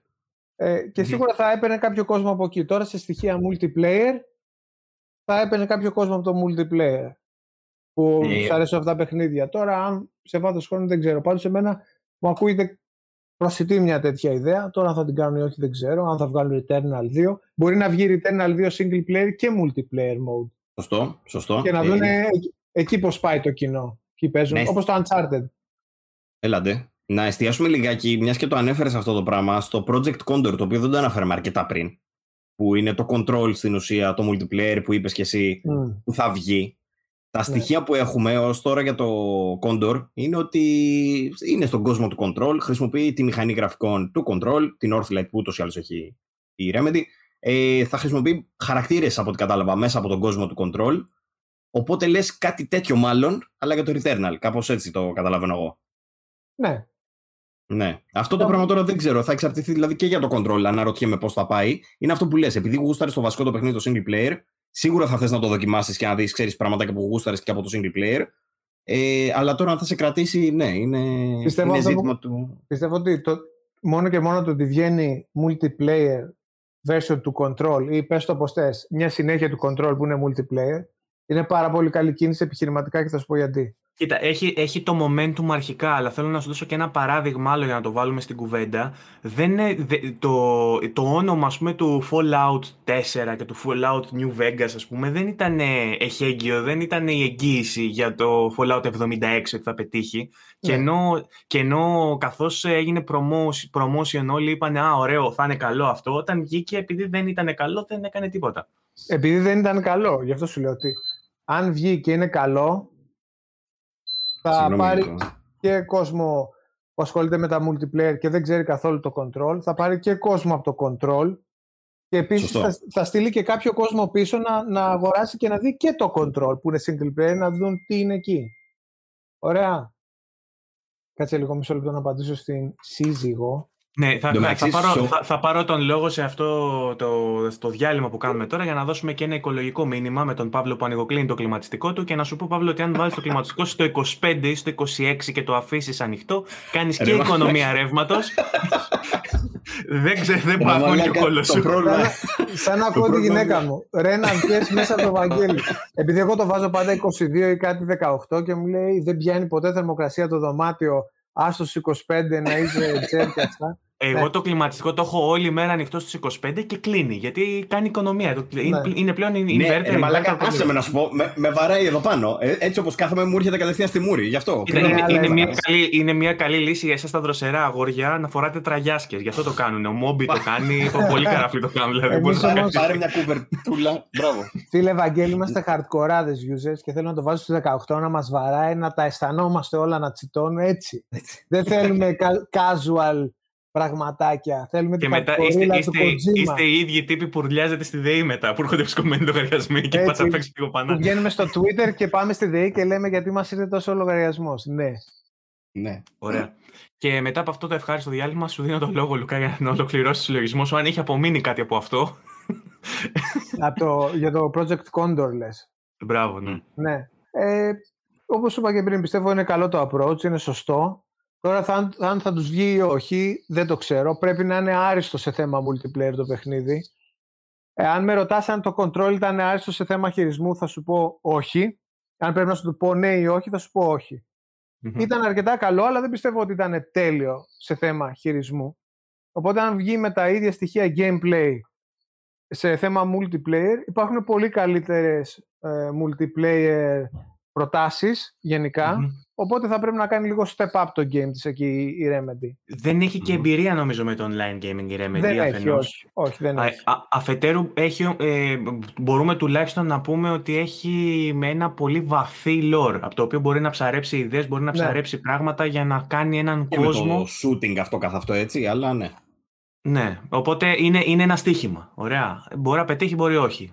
Θα δείξει. ε, Ναι, οπό- αν με ρώταγες αν θα έβγαινε το Returnal σε multiplayer εκδοχή, έτσι όπως είναι, έτσι, αυτή τη στιγμή τα παιχνίδια, και αν έβγαινε το Control με το χειρισμό που έχει σε multiplayer, το Returnal θα έκανε σίγουρα επιτυχία, το Control όχι τόσο σίγουρα. Δηλαδή, σίγουρα σαν θέμα χειρισμού, το Returnal είναι καλύτερο, έτσι, Μμ. από το Control. Οπότε, αν τα πάρεις όπως είναι τα παιχνίδια και τα πετάξεις σε ένα multiplayer περιβάλλον, το Returnal θα είναι αυτό που θα είναι καλύτερο. Οπότε, γι' αυτό σου λέω ότι σε θέματα gameplay, επειδή θα πάει σε multiplayer, πρέπει να είναι σίγουρο ότι είναι άριστο το παιχνίδι. Εγώ είμαι, ένας, είμαι κάποιος ο οποίος δεν παίζει Call of Duty. Αλλά ξέρω ότι το Call of Duty σε θέμα χειρισμού είναι άριστο. Έτσι. Γι' αυτό και έχει την επιτυχία που έχει στο multiplayer. Αλλιώς, όποιος influencer και να μπει, ό,τι και να κάνεις, όσο και να το σπρώξεις, όσο και να το μαρκετάρεις, αν το παιχνίδι δεν είναι καλό όταν είναι multiplayer, δεν θα κάνει Θα, επιτυχία. θα κάνει flop. Θα κάνει Το flop. control εντωμεταξύ Κάποια είχε, στιγμή. και, είχε θεματάκια το control εντωμεταξύ και στην προηγούμενη γενιά. Τα έχουμε ξαναπεί βέβαια. Ε, Full γιατί θέματα, ναι. Αυτό και οι επιδόσεις δεν ήταν αυτές που έπρεπε, το οποίο έχει φυσικά και επιπτώσεις στο χειρισμό και όχι μόνο ξέρω, στο, στο control scheme, αλλά και στην απόκριση του χειρισμού, το οποίο ναι. είναι βασικό σε τέτοιο παιχνίδι. Ευτυχώς, στη νέα γενιά αυτό έχει βελτιωθεί άπειρα και στα PC φυσικά που ήταν OK. Ευτυχώς έχει βελτιωθεί άπειρα. Οπότε, αν το καινούριο το multiplayer, παιδί μου, ξέρεις, κάπως το σου λουπώσει κιόλας αυτό που λες με, το, με, τα, με τις υπόλοιπες τις λειτουργίες, ε, ενδεχομένως να μπορέσει να τα καταφέρει γι' αυτό. Να. Θα δούμε. Τέλεια. Λοιπόν, επόμενη μεγάλη είδηση, έχουμε πάρα πολλές. Ε, να πω βασικά ότι αυτή η ανακοίνωση έγινε μέσω ενό, ενός tweet ε, στους λογαριασμούς του PlayStation, όμως στον Ιαπωνέζικο One ε, λογαριασμό της, ε, του PlayStation ε, κατά λάθος τους βγήκε και μια ανακοίνωση ότι πήραμε και την Blue Point, παιδιά, και μετά το μαζέψανε, το πήρανε πίσω. Αλλά είναι, αυτό ισχύει τελικά. Είναι είδηση, ο κόσμος το έχει τούμπανο και εμείς κρυφό καμάρι. Νομίζω ότι πλέον έχει παγιωθεί αυτό και το έχω δει και μέσα σε reports και μέσα σε αναφορές που έχουν γίνει και το θεωρούν πλέον δεδομένο ότι έχει γίνει. Ε, ωστόσο, επίσημη ανακοίνωση, νομίζω ότι ακόμα τη στιγμή που μιλάμε, που γράφουμε Σάββατο, δεν έχει γίνει. Έτσι. Δεν έχει ε, η Blue Point, βέβαια, υπενθυμίζουμε ότι είναι ο master των remakes. Είναι πολύ ενθαρρυντικό το να αποκτήσει στενότερη συνεργασία με τη Sony. Θα έλεγε κανείς μακάρι να είναι εκείνη που θα κάνει το Silent Hill remake. Ε, ε, Παύλο, δεν σε βλέπω να αντιδράσεις, δεν σ' άρεσε. Ε, δεν άκουσα συγγνώμη γιατί απαντάω σε ένα μήνυμα. τι, κά, κάτι μου δείχνει, τι μου δείχνεις, τι είναι αυτό που μου δείχνεις. Sony Καμερούλα. Ε, το Sony Καμερούλα. Α, κάνεις product placement, εντάξει. Ναι, ναι, ναι. Καλό. Μας είχε πάρει το κανάλι κάποιο, κάποια χορηγία. Για σας ναι, αυτό, αυτό το τρένο έχει χαθεί από το δεύτερο επεισόδιο με τις μαλάκες που ε, κράζετε πολύ ρε παιδιά γι' αυτό. Πρέπει να είστε ναι, λίγο πιο friendly. Όχι, έτσι πάμε. Κράξτε, καλά κάνετε. Λοιπόν. Γίνε χορηγός μας. Γίνε χορηγός. ε, ε, Τέλος πάντων, εσύ τι πιστεύεις, Λουκά, η Blue Point θα αργά ή γρήγορα θα μπει ή θα είναι τρολιά; Ε, πιστεύω ότι κάποιος τον έπαιξε για να το πούμε απλά στην καθομιλουμένη και το ανέβασε αυτό ενώ δεν έπρεπε. Είναι θέμα χρόνου να το ανακοινώσουν. Ε, επειδή, έχεις, επειδή είπες πριν ότι ήταν το πόστο σου αντίστοιχο ρε παιδί μου στην 505 που έπρεπε να ενημερώνεις στο Twitter κτλ. Θα μπορούσε για παράδειγμα να είναι ένα JPG που λέγεται ε, εξαγορά 1 και το άλλο εξαγορά 2 και μπερδεύτηκε ο τύπος και πάτησε ανέβασμα στο εξαγορά 2 σαν JPG. Ναι, ναι, ναι. Αυτό έγινε. Εγώ πιστεύω ότι αυτό έγινε. Δηλαδή είχαν πολλές εκδοχές από τα Twitter, σαν από, από τα headers, οτιδήποτε μπορεί να είναι αυτό το, και ο άλλος κάποιος πάτησε λάθος, ας πούμε, έβαλε κάποιο άλλο στη θέση αυτού που θα έπρεπε. Το γεγονός ότι έγινε στο ιαπωνικό προφίλ θα μπορούσε ας πούμε, να εξακριβωθεί βλέποντας ποιοι έχουν κάνει χαρακτήρι στην Ιαπωνία τις τελευταίες μέρες; Ναι. Μπορεί να το κάνει trace αυτό, νομίζω είναι καλό στοιχείο. Ωραία. Ε, ε... Ναι, νομίζω ότι απλά έγινε λάθος και ότι ήταν. Πότε έγινε η εξαγορά της. Ε... Τετάρτη ανακοινώθηκε, Τρίτη, πότε ήταν; Ναι, και η επόμενη εξαγορά θα ήταν ας πούμε σε δύο εβδομάδες, οπότε τα είχαν όλα έτοιμα από τώρα. Που, εντάξει, και εντάξει, κάποιος έβαλε μια λάθος εικόνα. Δεν πιστεύω ότι θα βάζανε σε επίσημο κανάλι λάθος εικόνα τόσο σωστά φτιαγμένη με στούντιο που δεν είναι μέσα αυτό, αυτό, αυτό. Είναι, είναι αδύνατο να γίνει. Είναι αδύνατο, παιδιά, να γίνει αυτό. Το, το σημαντικό είναι ότι το λάθος έγινε από επίσημο λογαριασμό και όχι από όποιον να είναι. Γιατί Ακριβώς. το να κάνεις ένα Photoshop στο ίδιο template δεν είναι κάτι. Αλλά ναι, αφού το ναι, κάνει ο επίσημος λογαριασμός, μυρίζει κάπως. Mm. Μυρίζει κάπως ωραία, θα έλεγα βασικά για, το, για την Blue Point. Είναι μια είδηση που θα ήθελα να επιβεβαιωθεί. Ε, βέβαια, υπάρχει ήδη στενή συνεργασία. Σίγουρα θα ξαναβλέπαμε κάτι από Blue Point. Εγώ να ρωτήσω κάτι. Ναι. Για Blue Point. Χωρίς να. Τη συμπαθώ πάρα πολύ σαν εταιρεία, ρε παιδί με αυτά που μας έχει δείξει, γαμό κτλ. Δεν, δεν διαφωνώ σε αυτό.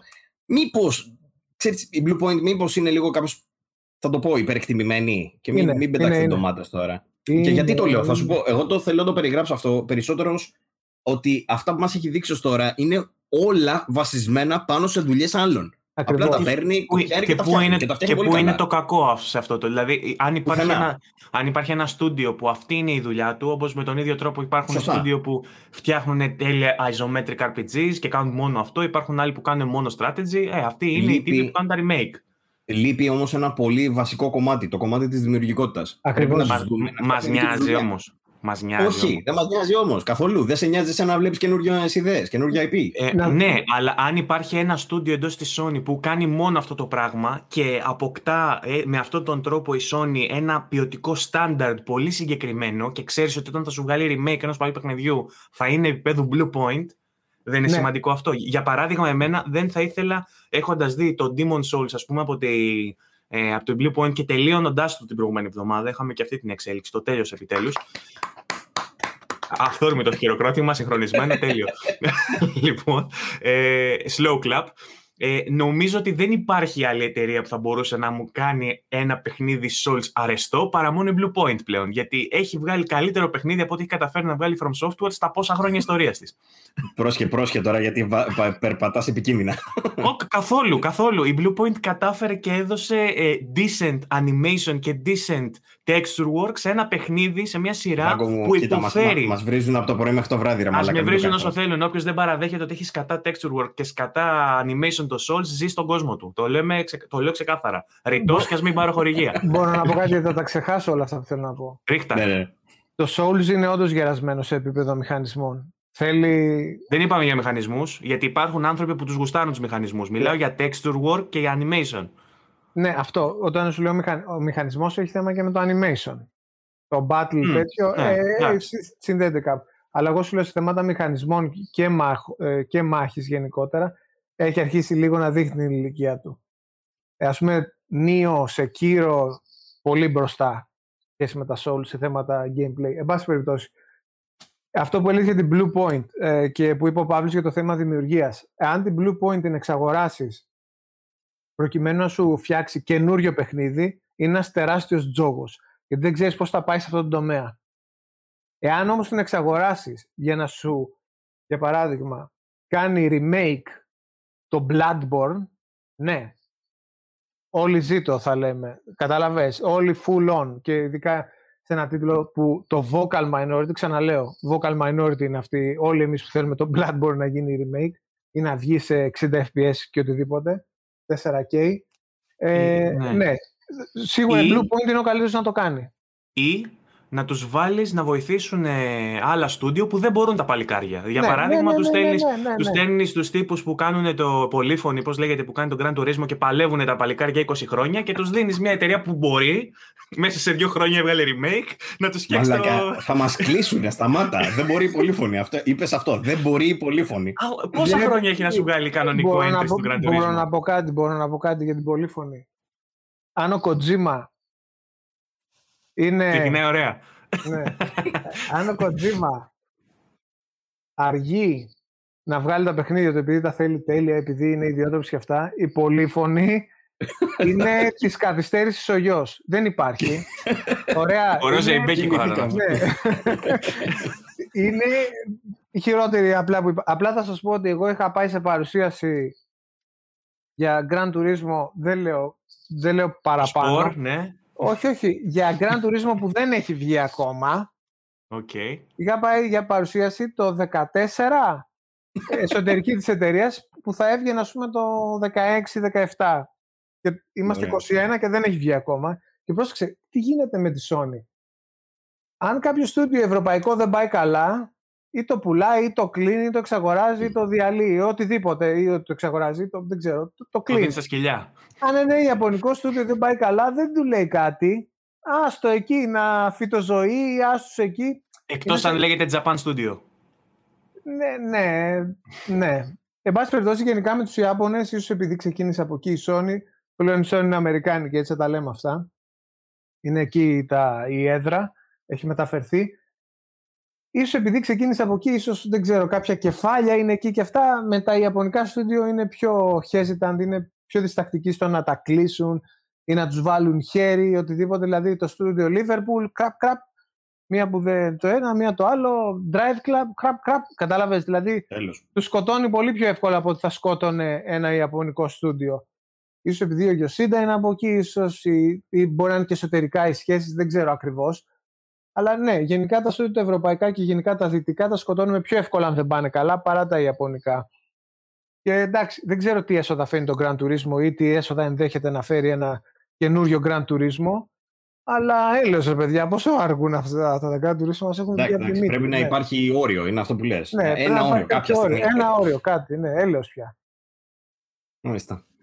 Μάλιστα. Λοιπόν, έχει γίνει όμως ακόμα μια εξαγορά για την οποία θα ήθελα να σας μιλήσω και αφορά την εταιρεία Nixes και όχι Mixes, ε, με νι. Ε, Τι, γέλα. γελάει και η Ειρήνη από μέσα, γελάει η κοπέλα μου από μέσα.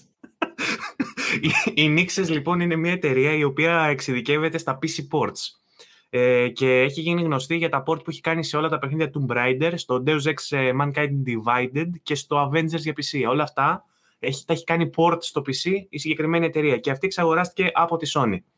Ε, αυτό ε, μας οδηγεί στο συμπέρασμα ότι ίσως είμαστε πιο κοντά σε αυτό που λέγαμε στο προηγούμενο επεισόδιο με κάποια παιχνίδια της Sony να βγαίνουν πιο σύντομα και για PC. Μπορεί δηλαδή αυτό το πράγμα να το αναλάβει η συγκεκριμένη εταιρεία. Είναι μια σημαντική, ένα σημαντικό accusation κι αυτό. Σωστό. Ε, το accusation αντικείμενο. είπα. Acquisition. Πώς... Ναι. Ε, πο- πολλοί fanboys θα το θεωρήσουν και accusation. Δηλαδή, ξέρεις, δεν το Σωστό. δουν πολύ θετικά. Α, βγαίνουν τα παιχνίδια της Sony στο PC, ξέρεις, σκίζω τα Έσχος, μάτια μου. κάφτε και τα- τους, αυτό που ναι, λέγαμε πριν. την πειρά. Για μένα αυτό είναι φοβερή κίνηση business. Δηλαδή, και αυτό που κάνει και η Microsoft γενικά είναι πολύ καλή κίνηση. Δηλαδή, προσπαθείς να βγάζεις τα παιχνίδια σου όσο περισσότερες πλατφόρμες γίνεται. Λογικό δεν είναι. Φυσικά, ναι. Τα λέγαμε και με τον Στέφανο στο προ προηγούμενο ότι γενικά είμαστε υπέρ σε αυτό το πράγμα ε, και προς τα εκεί πάμε κιόλας. Έτσι, είπαμε ότι σε αυτό το podcast είμαστε ε, της προφητείας, ε, ε, στηρίζουμε την προφητεία, ότι κάποια στιγμή θα υπάρχουν αυτές οι υπηρεσίες διαθέσιμες παντού, σε PC, σε τηλεοράσεις, σε συσκευές, μέσω remote play, μέσω cloud, οπότε Ε, Θα θα έχεις έχεις να τη παίξεις συνδρομή. God of War, να παίξω στο κινητό, να παίξω στην τηλεόραση, πού να παίξω. Μμμ, αυτό. Θα, θα πληρώνεις συνδρομή στη Sony και θα κάνεις ό,τι γουστάρεις. Η οποία θα χρησιμοποιεί servers της Microsoft, βέβαια. Σωστά. λοιπόν, ε, πάμε να δούμε τα παιχνίδια του Plus που μπήκαν ε, να τα σχολιάσουμε αν θέλετε. Ε, Συγγνώμη, μπορώ να πω για μια είδηση η οποία βγήκε μόλις τώρα. Συγγνώμη. Τι είδες; συγγνώμη. Μας ενημερώνει από το control Λουκάς Λιάσκος, Ναι. σε ζωντανή ανταπόκριση. Πάμε Από να το δούμε. LinkedIn κάποιος από τη Remedy μόλις άνοιξε μια θέση Development Director για το Project Condor, να φανταστώ.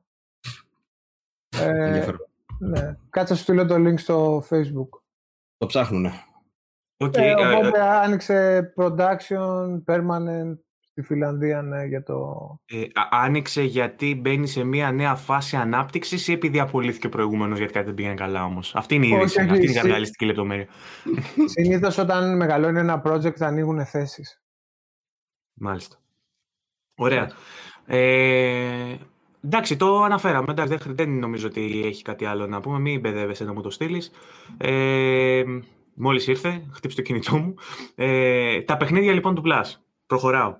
Ε, δόθηκαν τρεις τίτλοι, θα δοθούν, μάλλον την ερχόμενη Τρίτη, μπαίνουν, νομίζω Τρίτη μπαίνουν τα ενημερώνεται το store, κάποιες φορές και από τη Δευτέρα το βράδυ.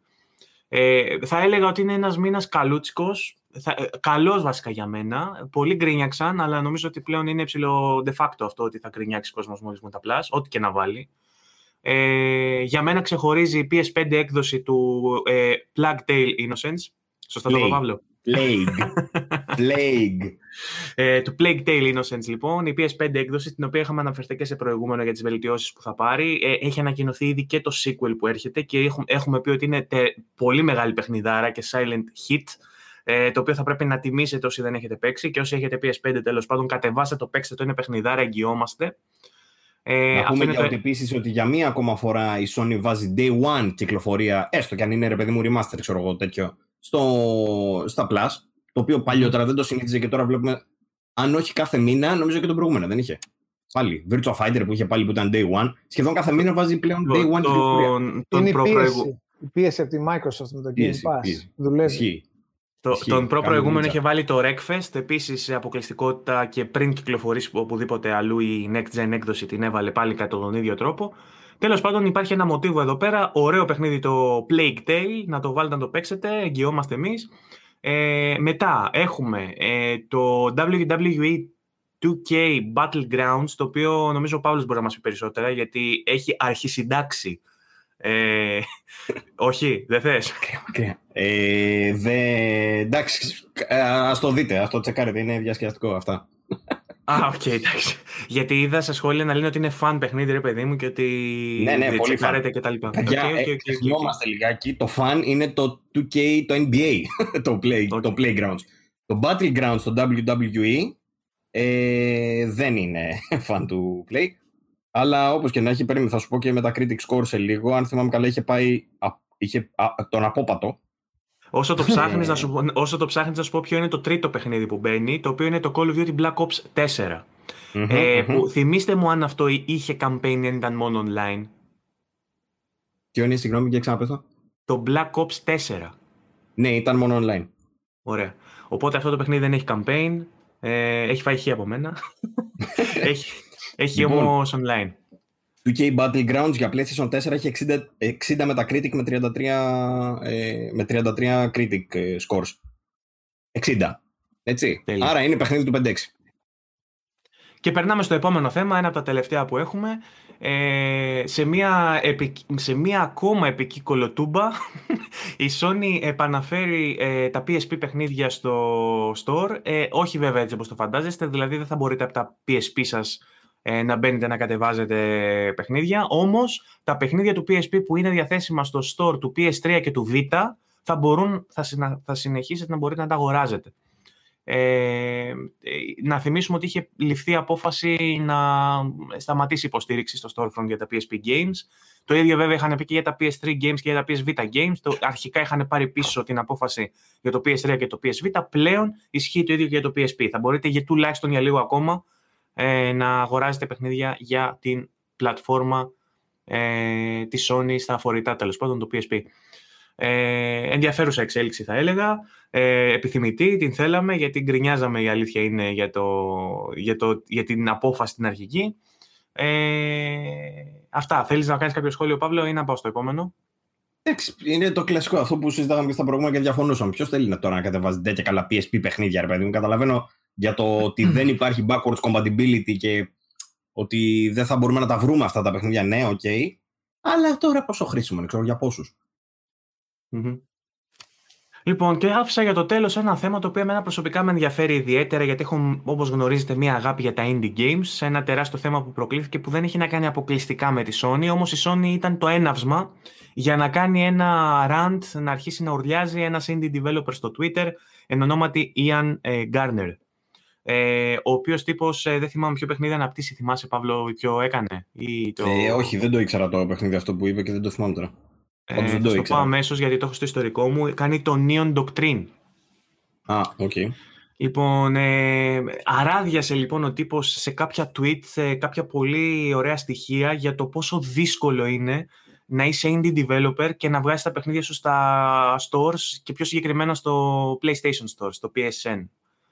Ε, στο ίδιο tweet ε, μπήκαν και απάντησαν και άλλοι indie developers. Έχει γίνει ένα πολύ μεγάλο νήμα και ο ίδιος έχει καλέσει τους developers των indie παιχνιδιών να μπουν να γράψουν τις δικές τους εμπειρίες τους ώστε να συγκεντρωθούν όλα τα σχόλια.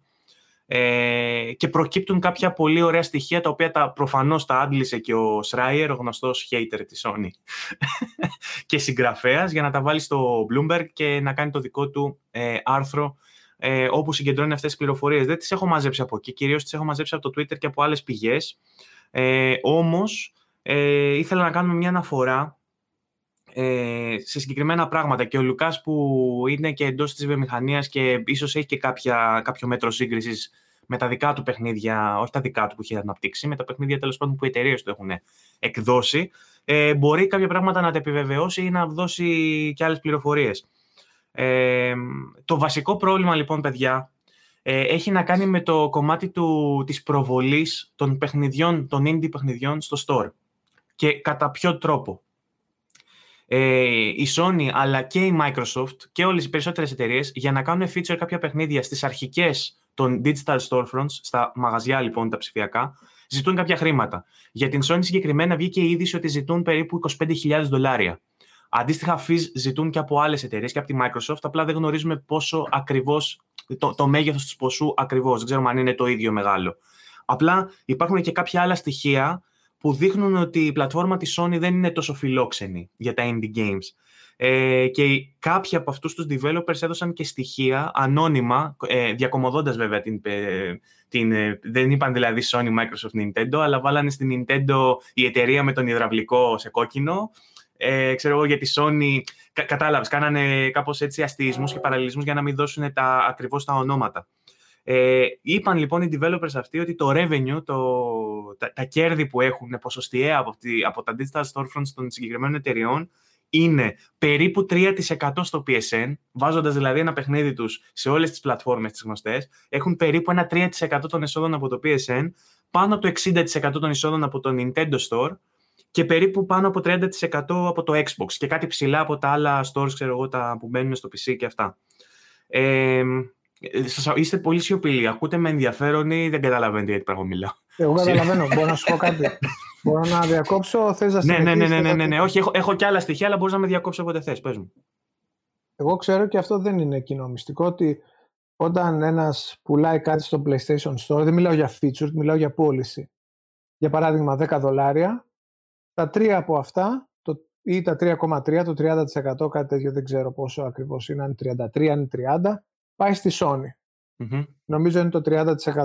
Άρα σαν να λέμε τα 3 για, για, να το, για να το επαληθεύσω αυτό που λες και συνεχίζεις, 30% κρατάει η Sony, 30% κρατάει το Steam, 12% κρατά το, το Epic Store και αυτό είναι σε ένα γενικότερο πλαίσιο που έχουμε ξανασυζητήσει βοήθειες προς τους indie developers καθώς υπενθυμίζουμε ότι με την Unreal Engine για παράδειγμα ε, για το πρώτο εκατομμύριο revenue δεν κρατάνε καθόλου fees, μετά αρχίζουν και κρατάνε και μετά από αυτό κρατάνε 12% που είναι πολύ χαμηλό ναι. ε, και επίσης 12% κρατάει η Microsoft στο PC, στο Microsoft Store και υπάρχει, είχε διαρρεύσει τώρα πρόσφατα και ένα χαρτί με πλάνα της εταιρείας που λένε ότι μάλλον αυτό το 12% θα εφαρμοστεί και στο Xbox Store και στην κονσόλα δηλαδή, στο store που υπάρχει στην κονσόλα. Αυτή τη στιγμή που μιλάμε η Sony πάντως κρατά 30% όπως πολύ σωστά είπες. Μπορείς να συνεχίσεις τώρα με αυτό που έλεγες; Ναι, ε, τίποτα αυτό απλά. Όσο αφορά τα featured, για να είσαι featured σε ένα store, δεν ξέρω πόσο κοστίζουν, αλλά σίγουρα υπάρχει ένα έξτρα κόστος εκεί. Και αν αυτό είναι 25, 55, 105, 1 εκατομμύριο, δεν ξέρω ε, δεν το γνωρίζω αυτό. Πάντως, για μερικούς indie developer που το παιχνίδι τους ενδέχεται να μην πουλήσει πολλά, αυτό το κόστος μπορεί να είναι τεράστιο. Για κάποιους άλλους όπως Call of Duty μπορεί να είναι μηδαμινό και να αξίζει να γίνεις featured. Είναι πάντα ένας παράξενο. Είναι, είναι ένας παράγοντας τον οποίο πρέπει να κάτσεις να τον μελετήσεις αν αξίζει να το κάνεις ή όχι, αν είσαι developer. Αλλά το να βγαίνει κάποιος και να κράζει και να λέει είναι το κόστος αυτό ξέρω 25 χιλιάρικα και μας γδίνει η Sony, δεν νομίζω ότι είναι σωστό, γιατί θα σου πω γιατί. Δεν είναι ότι παίρνω το μέρος των εταιριών, κάθε άλλο, αλλά το να είσαι featured σε ένα store, το οποίο έχει το ενδεχόμενο να προβληθεί σε εκατομμύρια ή δισεκατομμύρια κόσμο, θα έρχεται με ένα κόστος, έτσι. Το αν αξίζει αυτό το κόστος είναι κάτι που θα πρέπει να κάτσεις να το βάλεις κάτω και να το δεις εσύ, έτσι. Δεν έχεις άδικο, αλλά να συμπληρώσω κάτι ακόμα για να κάνουμε συζήτηση με βάση το τι ισχύει γενικά. Ναι. Στο store της Nintendo, για παράδειγμα, έχει ένα tab στα πλάγια του Switch που λέει Current Offers. Εκεί ναι. πέρα μπορείς να μπεις και να βρεις όλα τα εκπτωτικά, όλες τις εκπτώσεις. Ναι. Ε, στο Steam φυσικά υπάρχει αντίστοιχο πράγμα, στο Epic νομίζω υπάρχει αντίστοιχο πράγμα. Ε, ε, νομίζω ότι υπάρχει και στο Xbox κάτι αντίστοιχο, αλλά δεν είμαι 100% σίγουρος, με μικρή επιφύλαξη για το Xbox. Ε, στο PlayStation όμως τι ισχύει; Δεν μπορείς να μπεις να δεις εκπτώσεις που γίνονται μεμονωμένα από τους developers και δεν έχουν το δικαίωμα να το κάνουν. Όπως δηλαδή στο Steam, για παράδειγμα, μπαίνεις εσύ σαν developer και θες να τρέξεις μια καμπάνια στο λανσάρισμα του παιχνιδιού σου ότι αν, αγορά, αν κάνετε προπαραγγελία έχετε τόσο της 100 έκπτωση, για παράδειγμα. Ε, ή ε, στο launch έχουμε ένα 15% έκπτωση ή επειδή σαν σήμερα βγήκε το παιχνίδι και έχουμε πέτειο βάζουμε τόσο της 100, δεν μπορείς να το κάνεις στο PSN.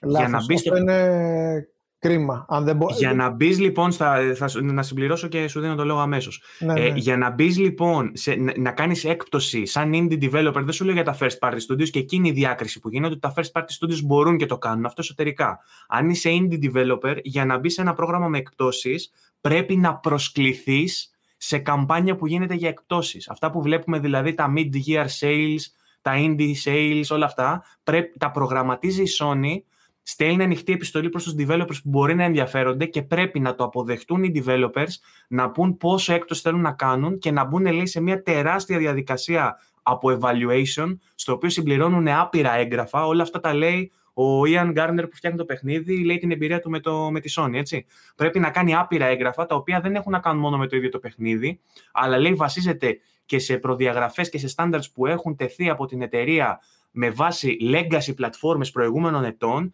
με βάση social media και τα guidelines που πρέπει να, να πληρούν για να βγουν και σε social media και σε newsletters κτλ. Πρέπει να πληρούν κάποιες προ, προδιαγραφές. Υπάρχουν συγκεκριμένα 6 bullet points που λέει παίρνουν τεράστιο διάστημα για να το κάνουν όλο αυτό. Λοιπόν, ε, και φυσικά δεν μπορούν να τρέξουν καμία καμπάνια μόνοι τους. Πρέπει να, να προσκληθούν στο στην ε, καμπάνια που τρέχει. Με αποτέλεσμα, αν αποφασίσει ο developer ότι πρέπει να γίνει μία έκπτωση, να μην μπορεί μόνος του να, να, μπει, να κάνει μία καμπάνια δική του και να πει ότι το παιχνίδι μου εγώ θέλω να το, να το δώσω με 30% έκπτωση τώρα. Πρέπει να περιμένει να προσκληθεί από τη Sony και να περάσει από evaluation από όλο αυτό το, από όλη αυτή τη διαδικασία. κάτι που, δεν ισχύει, κάτι που δεν ισχύει, πούμε, στην Nintendo. Μπορεί όποιος θέλει, όποτε θέλει να κάνει έκπτωση στο παιχνίδι του και μπαίνει στα recent offers, ας πούμε. Και μπορεί Αυτό. να κάνει και τη δικιά τους καμπάνια, να φανταστώ, αν είναι μέσω της Nintendo. Ή να, να βγει η Daedalic για παράδειγμα και να κάνει μια καμπάνια όλα τα παιχνίδια της Daedalic με τόσο τη εκατό έκπτωση όπως κάνει στο Steam. Μπορεί να το κάνει και στην Nintendo. Στο PlayStation ναι. δεν μπορεί να το κάνει. Δεν είμαι σίγουρος για το Xbox. Ενδέχεται να ισχύει το ίδιο, μπορεί και όχι. Δεν έχω τα στοιχεία για να το πω αυτή τη στιγμή. Το πιστεύω το φίλο μας. Ε, δεν νομίζω να λέει ψέματα. Αλλά απ' την άλλη δεν ξέρω και γιατί μπορεί να ισχύει αυτό στη Sony. Μπορεί να ισχύει για άπειρους λόγους. Μπορεί να είναι αυτοί οι λόγοι να ξεκινάνε από κάποιο κεφάλι ψηλά, μπορεί να είναι κολλημένος ή κολλημένη, μπορεί να έχει να κάνει με την ιστορία της εταιρείας και δεν ξέρω, να υπάρχει ένας νόμος που έχει μείνει έτσι και να μην έχει γίνει update με τη σημερινή εποχή. Μπορεί να είναι χίλια δυο. Πάντως ναι, δεν μου ακούγεται σωστό, ούτε καλό αυτό. Ούτε καλό για το brand της indie εταιρείας, ούτε καλό για το brand της Sony. Πάντως είναι κάτι που σίγουρα επειδή έγινε τώρα και συζητήθηκε, θα το κοιτάξει η Sony. Είμαι σίγουρος. Δηλαδή, είναι μια εταιρεία που δεν της αρέσει να κάνει κακό στο brand. Ε, η, η Sony, να υπενθυμίσω ότι έχει ένα πολύ καλό πρόγραμμα με indie games, τα οποία τα χρηματοδοτεί κιόλας. Απλά είναι ναι. τα in-house, είναι αυτά που θέλει να στηρίξει η ίδια. Ε, ε, αυτό το παράπονο που εκφράζουν οι indie developers είναι ότι αυτό το, το evaluation που περνάνε, αυτό. Ε, Πώς είναι στα ελληνικά το evaluation, ρε Παύλο, η, η αξιολόγηση την οποία περνάνε είναι πολύ στριφνή, πολύ αυστηρή και αν λέει Platform X, Platform X ονομάζει τη Sony με η κωδική ονομασία που δίνει doesn't like your game, your fanfare, no feature, no fanfare, no feature, no love. Δηλαδή δεν θα μπεις στα feature παιχνίδια, δεν θα πάρεις την άδεια, δεν θα αξιολογηθείς, δεν θα περάσεις από τη διαδικασία της αξιολόγησης Όταν... επιτυχώς, αν δεν αρέσει το παιχνίδι σου στη Sony. Ναι, όταν λέμε δεν αρέσει, ας πούμε, αν είναι κάποιο παιχνίδι. Μπορεί να είναι τα ποιοτικά χαρακτηριστικά, ρε παιδί μου, αλλά από τη στιγμή που βλέπεις παιχνίδια σαν τον Black Tiger, ας πούμε, στο, στο, στο, store, δεν ξέρω ποια είναι αυτά τα ποιοτικά χαρακτηριστικά. Ναι, μπορεί είναι, να μην είναι το χειρότερο indie game που έχει περάσει ποτέ από το store. Αυτό. Ναι, μπορεί να μην έχεις να κάνεις με αυτό. Μπορεί να έχεις να κάνεις με τη θεματολογία. Μπορεί, ξέρω αν το παιχνίδι σου είναι τσόντα, να σου το πω έτσι απλά. Είναι τέτοιο, μπορεί να μην γίνει featured ποτέ γιατί έχει adult στοιχεία και πάει λέγοντας. Αυτό. Εγώ να κάνω το, το, το, δικηγόρο του διαβόλου, γιατί όλο αυτό που περιγράφεις δεν ξέρω αν έχετε τσεκάρει το store της Nintendo και το store του PlayStation και να τα συγκρίνουμε λιγάκι. Γιατί το store της Nintendo είναι γεμάτο, γεμάτο σε shovelware. Γεμάτο. Δηλαδή, ένας ναι. από κάποιο σημείο και μετά σου βγάζει στην αρχή, ξέρω εγώ, κάποιους ψηλογνωστούς τίτλους και από κάποιο σημείο και μετά έχει όλα τα σκουπίδια που δεν βρίσκεις ούτε στο Android δεν βρίσκεις τέτοια. Βρίσκεις ναι, έχει ακόμα χειρότερα. Αυτό έχει, να κάνει με τη, αυτό έχει να κάνει περισσότερο με τη δομή του store και το πώς δεν σου ναι, διαχωρίζει το value. Αλλά αν εσύ για παράδειγμα ψάξεις τον τίτλο που θες στο search και τον βρεις. Ε, μπορεί να έχει έκπτωση. Α, α, ναι, μπορεί να έχει το παιχνίδι έκπτωση γιατί μπορεί ανα πάσα στιγμή ο developer να την κάνει αυτή την έκπτωση. Εγώ θέλω να σου πω όλα αυτά που είπε ο Λουκάς πριν για το τι μπορεί να είναι, όχι ότι ξέρουμε, αλλά το τι μπορεί να είναι. Εγώ συμφωνώ με αυτό το πράγμα. Στην ουσία σου δείχνουν όλα αυτά ότι ενδεχομένως να θέλει να έχεις κάποιον έλεγχο πάνω στο δικό της το store, στα παιχνίδια που είναι διαθέσιμα στο δικό της το store. Και αυτά τα πράγματα προφανώς επηρεάζουν μετά και το πότε θα έχει έκπτωση, πότε θα θέλει η Sony η ίδια να εστιάσει ξέρω εγώ, σε μια προβολή των indie τίτλων, όπως πριν μερικές εβδομάδες που σου έκανε αυτό το sale για τους indie τίτλους και είχε μέσα κορυφαία ε, παιχνίδια σε φοβερές τιμές. Αυτό το πράγμα δείχνει όντως ότι είναι πιο ελεγχόμενο για να πάρει στην ουσία πιο ποιοτική υπηρεσία ο καταναλωτής. Πιο ποιοτικό πράγμα σε εκπτώσεις για να διαλέξει, ξέρεις, επιλογές. Εμένα δεν με αυτό. Εσύ το βλέπεις κάτι θετικό αυτό, το ότι υπάρχει τόσο. Ε, θεωρείς, είναι το ίδιο θετικό για σένα όμως ότι απαιτούνται και χρήματα για να προβληθείς; Χρήματα θα απαιτούνταν ούτως ή άλλως. Είναι αυτό που είπε και ο Λουκάς πριν. Ναι, ότι δεν, δεν, θα έπρεπε να υπάρχει ένα, δεν θα έπρεπε να υπάρχει ένα section για τα παιχνίδια που έχουν έκπτωση χωρίς να χρειάζεται να πληρώσεις για να μπει σε μια καμπάνια εκπτωτική; Ρε παιδί μου, άλλο η καμπάνια, άλλο τώρα αυτό που είπες πριν με τις ε, προσκλήσεις. Για παράδειγμα, για, να μπεις, ναι. για, να, για να μπεις στο mid-year, crazy, whatever, όπως τα λένε, ε, ε, λέει ο, ο τάδε τύπος ότι ενδέχεται να πρέπει να πληρώσεις, γιατί αυτά είναι τα featured που λέμε. Όχι, όχι, όχι. Νομίζω ότι, sorry, νομίζω mm. ότι αυτό που εννοούσε ο τύπος είναι ότι για να μπεις στην εκδοτική καμπάνια πρέπει να περάσεις μια σειρά από πολλούς ελέγχους. Mm. Και το να γίνεις featured στο store είναι τελείως διαφορετικό πράγμα. Εννοείς ότι έχεις και, τα, έχεις και τα tiles που. Έχει, όχι, όχι ναι. θα είναι μόνο του. Απλά υπάρχουν και κάποια ε, που λέει, ξέρω εγώ. Ε, Πώς το λέει, τα pics direct. Όχι. Editors. Editors pics, ας ναι, πούμε, ναι, ναι, ή τα best on PlayStation. Αυτά είναι καθαρά featured. Αλλά μπορεί να υπάρχουν και κάποιες άλλες καμπάνιες, όπως έχει τώρα με του Ιουνίου, που είναι τα LGBTQ friendly, ας πούμε, που επίσης ενώ έχουν και έκπτωση, θεωρείται feature, γιατί είναι πάνω-πάνω banner, ας πούμε. Μπορεί και γι' αυτό να ζητάνε. Δεν ξέρω ακριβώς σε ποιες καμπάνιες ζητούν χρήματα. Όμως είναι καλό το ότι ζητάει η εταιρεία χρήματα απλά και μόνο για να μπεις σε μια υποκατηγορία μέσα στο store. Δεν θα μπορούσε, ας πούμε, να υπάρχει δυνατότητα ότι ε, ε εδώ είναι τα παιχνίδια που έχουν έκπτωση και να μπορείς να μπαίνεις μέσα κατά το δοκούν και να μην χρειάζεται να πληρώνεις κάτι παραπάνω. Είναι αρκετά, έχει, είναι αρκετά φιλικό και σε μια σειρά, έτσι. Δηλαδή, στα βάζει σε μια σειρά ότι πιο πάνω θα βρεις το τάδε παιχνίδι. Δεν είναι αλφαβητικά, δεν είναι κάτι άλλο. Το λέει default. Ε, εγώ βάζω στα most downloaded, ξέρω εγώ, ή στα best sellers. Ε, ναι, αλλά έχει και ένα default που είναι το πρώτο πράγμα που βλέπεις μπροστά σου και στην ουσία πάνω-πάνω σου βγάζει τα παιχνίδια που προφανώς έχουν πληρώσει για να Το συγκεκριμένο εκεί. άρθρο λέει ότι ξεκινάνε τα φύζα από 25 χιλιάρικα και φτάνουν μέχρι 200 χιλιάρικα για να πάρεις Τα ποσά ακούγονται τεράστια. Και τώρα, αν είσαι ένας τίτλος indie που πουλάς, ξέρω εγώ, θα πουλήσεις 500 αντίτυπα δεν ξέρω κατά πόσο μπορούν να το στηρίξουν αυτό το πράγμα, αλλά ε, ναι. προφανώς δεν είναι για σένα. Τέλος πάντων, εμένα, ναι. εμένα με, με, αγγίζει λίγο παραπάνω ως λάτρης των Indies. Βέβαια, εμένα που με αγγίζει θα έπρεπε έτσι κι αλλιώς να μην παίζω στο PlayStation Indies. Θα έπρεπε να πηγαίνω να παίζω στο GOG και στις άλλες ε, πλατφόρμες που δίνουν 100% revenue στον δημιουργό, αν ήθελα να στηρίξω. Τώρα από εκεί και πέρα, αν η πλατφόρμα σου είναι η Sony, ε, το PlayStation ναι, ή το Xbox. Θες PlayStation όμως, γιατί παράλληλα σου έρχονται μαζί και τα υπόλοιπα τα καλούδια που σου έρχονται με το PlayStation. Το χειριστήριό του, τα μενού του, όλα αυτά τα απολαμβάνεις μαζί, καταλαβέ. Οπότε γι' αυτό τα θες εκεί.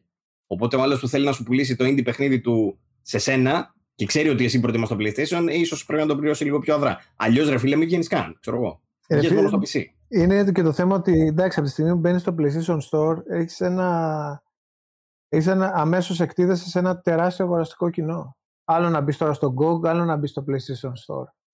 Είναι, εντάξει, είναι τελείως διαφορετικό.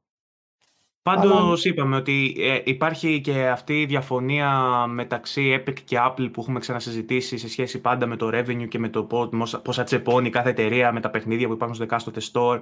Ε, είχαμε την είδηση όπως προαναφέραμε με τη Microsoft που θέλει να ρίξει το, το, το cut το μερίδιο της από το 30% στο 12% είναι ένα θέμα που απασχολεί. Και νομίζω ότι δικαίως απασχολεί γιατί έχουμε πολύ περισσότερα indie games πλέον ε, και καλές προσπάθειες από indie studios ε, και για μένα οποιαδήποτε διευκόλυνση σε αυτούς τους ανθρώπους είναι κάτι θετικό και είναι και ο λόγος που με πείραξε με πείραξε εντός εισαγωγικών τέλος πάντων. δεν έκοψα και το φαΐ, η αλήθεια είναι. Αλλά ήθελα να έρθω εδώ να το μοιραστώ και να το θίξουμε το θέμα. Οπότε αυτό. Θες να κάνεις κάποια τελευταία σκέψη, Παύλο, πάνω σε αυτό, να το κλείσεις ή. Εντάξει, σκέφτομαι ότι κάθε φορά βγαίνω και φαίνομαι σαν corporate ε, εχθρός, ε, ξέρεις, ο Mr. Cobra, ρε παιδί μου, από τα G.I. Joe.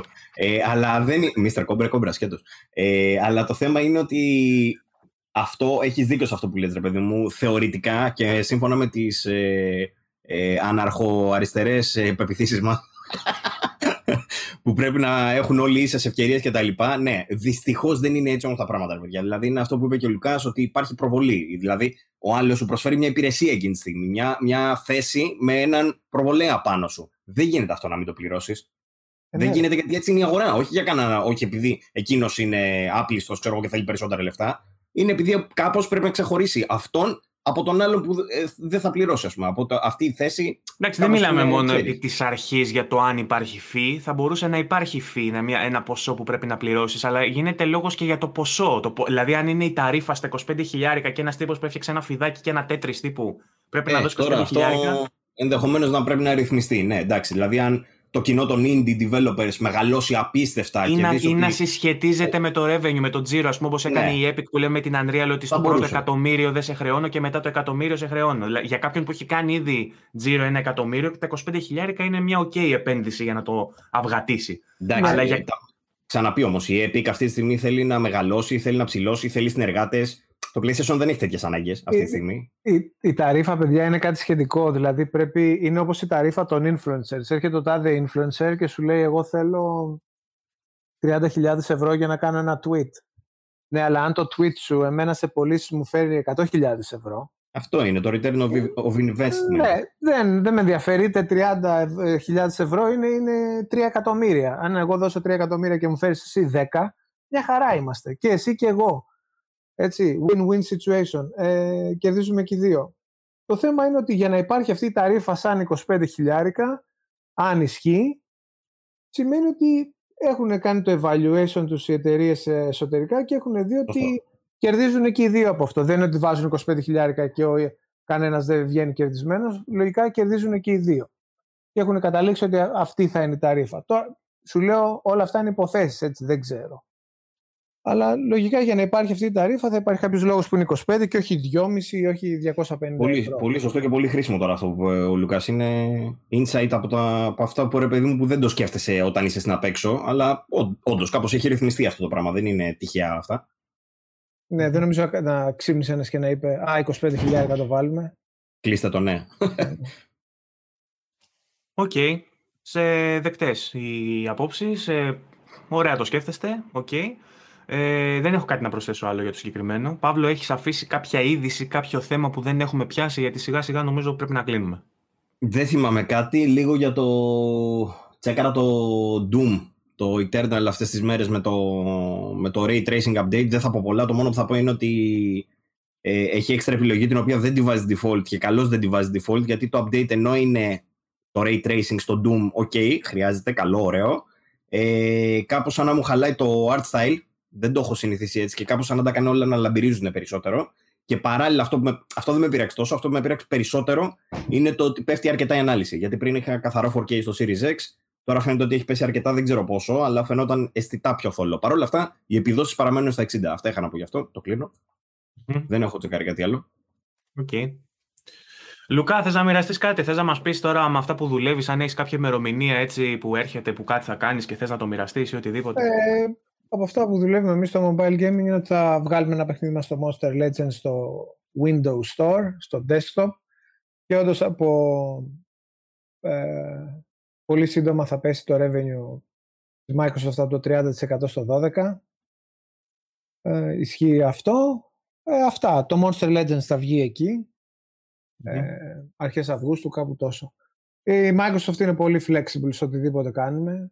Δηλαδή επικοινωνήστε το όπως θέλετε, πείτε ό,τι θέλετε. Εκτός, εντάξει, όχι τίποτα τραγικό, μέσα στα, σε κάποια όρια. Ναι, δεν έχουμε πρόβλημα με αυτό, ούτε με εκείνο. Είναι πολύ άνετη στη συνεργασία. Αυτό. Γενικά, να... απλά, απλά να πω για την ιστορία ότι η πιο δύσκολη εταιρεία ε, στο να συνεργαστείς και να βγάλεις κάτι στο store της και, και όλα τα βήματα που πρέπει να περάσεις, όχι δύσκολη στο θέμα πόσα λεφτά θέλουν και αυτό, δύσκολη στα checks είναι η Nintendo. Mm-hmm. Σου λέει, για παράδειγμα, το loading screen σου δεν πρέπει να είναι πάνω από δύο σεκόντ. δεν, με δεν, δεν με ενδιαφέρει αν είναι το παιχνίδι σου ε, το control ή, το, ή δεν ξέρω εγώ το πιο απλό indie στον κόσμο με pixel art. Δεν πρέπει το loading screen να είναι πάνω από τόσο. Ή, Ταιριάζει full. Ναι. Γιατί θέλουν, ουσιαστικά θέλουν μια καλή εμπειρία, ξέρεις. Κοιτάνε αυτό το κομμάτι. Ε, ναι, αλλά είναι, έχουν ένα απαρχαιωμένο ε, σύστημα ε, πώς το λένε μωρέ, που κάνεις submit και γενικά που έχεις πάρει εδώ και τα analytics είναι πάρα πολύ Japanese, ε, πολύ απαρχαιωμένα. Ένα γραμματικό λάζο να κάνεις, πρέπει να ξανακάνεις όλη τη σελίδα από την αρχή, όλο το submission. Είναι γενικά πολύ παράξενοι. Και εντάξει, έχουν πολύ αυστηρό timeline, παίρνουν το χρόνο τους, παίζουν με τις τάπες των βαρελιών, δηλαδή δεν είναι πολύ dynamic το environment. Δηλαδή, έλα, τώρα αυτό, ναι, email γρήγορα, ξέρεις, δεν είναι πολύ τέτοιο. Είναι, πολύ είναι by the book. By the book, όταν πρέπει, όταν αν αργήσει θα αργήσει και πάει λέγοντας. Ταιριάζει full στο προφίλ της εταιρείας αυτό που περιγράφει αυτή ναι, ναι, ναι, ναι, ναι. Μάλιστα. Λοιπόν, για ενημερώσεις από τα project που δουλεύει ο Λουκάς, μπορείτε να μπείτε και στο Twitter του ή στο Facebook του. Νομίζω κυρίως στο Twitter σου ποστάρει. Εγώ έχω βάλει τώρα σαν ε, επικοινωνία ε, από κάτω στις πληροφορίες. Έχω βάλει το Pad Poet, αλλά έχω δει ότι έχεις δύο λογαριασμούς. Έχεις κι άλλο ένα στο Twitter. Ε, όχι, το PadPod. Έχω, ε, ναι, εντάξει. Okay, οπότε τα... σε αυτό, αν θέλει κάποιος να σε ακολουθήσει, να μάθει περισσότερα Twitter, για ναι, στο, στο, PadPod, στο PadPod στο Twitter. Έχω βάλει το handle ε, κάτω από το όνομά σου. Λοιπόν, αυτά. Νομίζω αυτά πάνω κάτω ήταν τα σημαντικότερα της εβδομάδας. Θα μπορούσαμε να σταθούμε και σε άλλα πράγματα, όμως έχουμε κλείσει δύο ώρο, έχουμε ξεφύγει, εννοείται. Και σε ευχαριστώ πάρα πολύ ε, Λουκά που μας έκανε την τιμή και βρέθηκε στο σημερινό επεισόδιο και μας ε, μοιράστηκες μαζί, μαζί μας τις εμπειρίες σου και πληροφορίες από όλα αυτά τα πράγματα που έχεις εισπράξει μέσα ε, από την ενασχόλησή σου με τον χώρο. Όλη αυτή την ώρα που μιλάω εντωμεταξύ κάνει artifact, μόλις ξεμπλοκάρει πάλι καλά γιατί θα φαίνεται λες και μιλάω στο missing, στο missing no από το Pokemon, το, το glitch. Ε, σε ευχαριστώ λοιπόν Λουκά, να σε καλά. Τίποτα και εγώ ε, ευχαριστώ παιδιά για την παρέα. Χάρηκα που τα είπαμε. Ε, να υπενθυμίσω Ήταν... ότι. Ναι, πες το, Παύλο Ρίχτο. Όχι αυτό, μου άρεσε η κουβέντα που κάναμε. Είχε και πληροφορία, είχε και λίγο το χαβαλέ του. Όλα καλά. Χαίρομαι και να μας ξανάρθεις αυτό. Ε, να υπενθυμίσω ότι ο Λουκάς είναι και αυτός ένα πολύ ενεργό μέλος στο γκρουπάκι μας στο VG24 Gaming Community, όπου μέσα εκεί γίνονται όλες αυτές οι ωραίες συζητήσεις που μετά έρχονται στο podcast και ενσωματώνονται και γίνονται όλο αυτό το ωραίο που παρακολουθείτε. Πάνω σε αυτά πατάμε.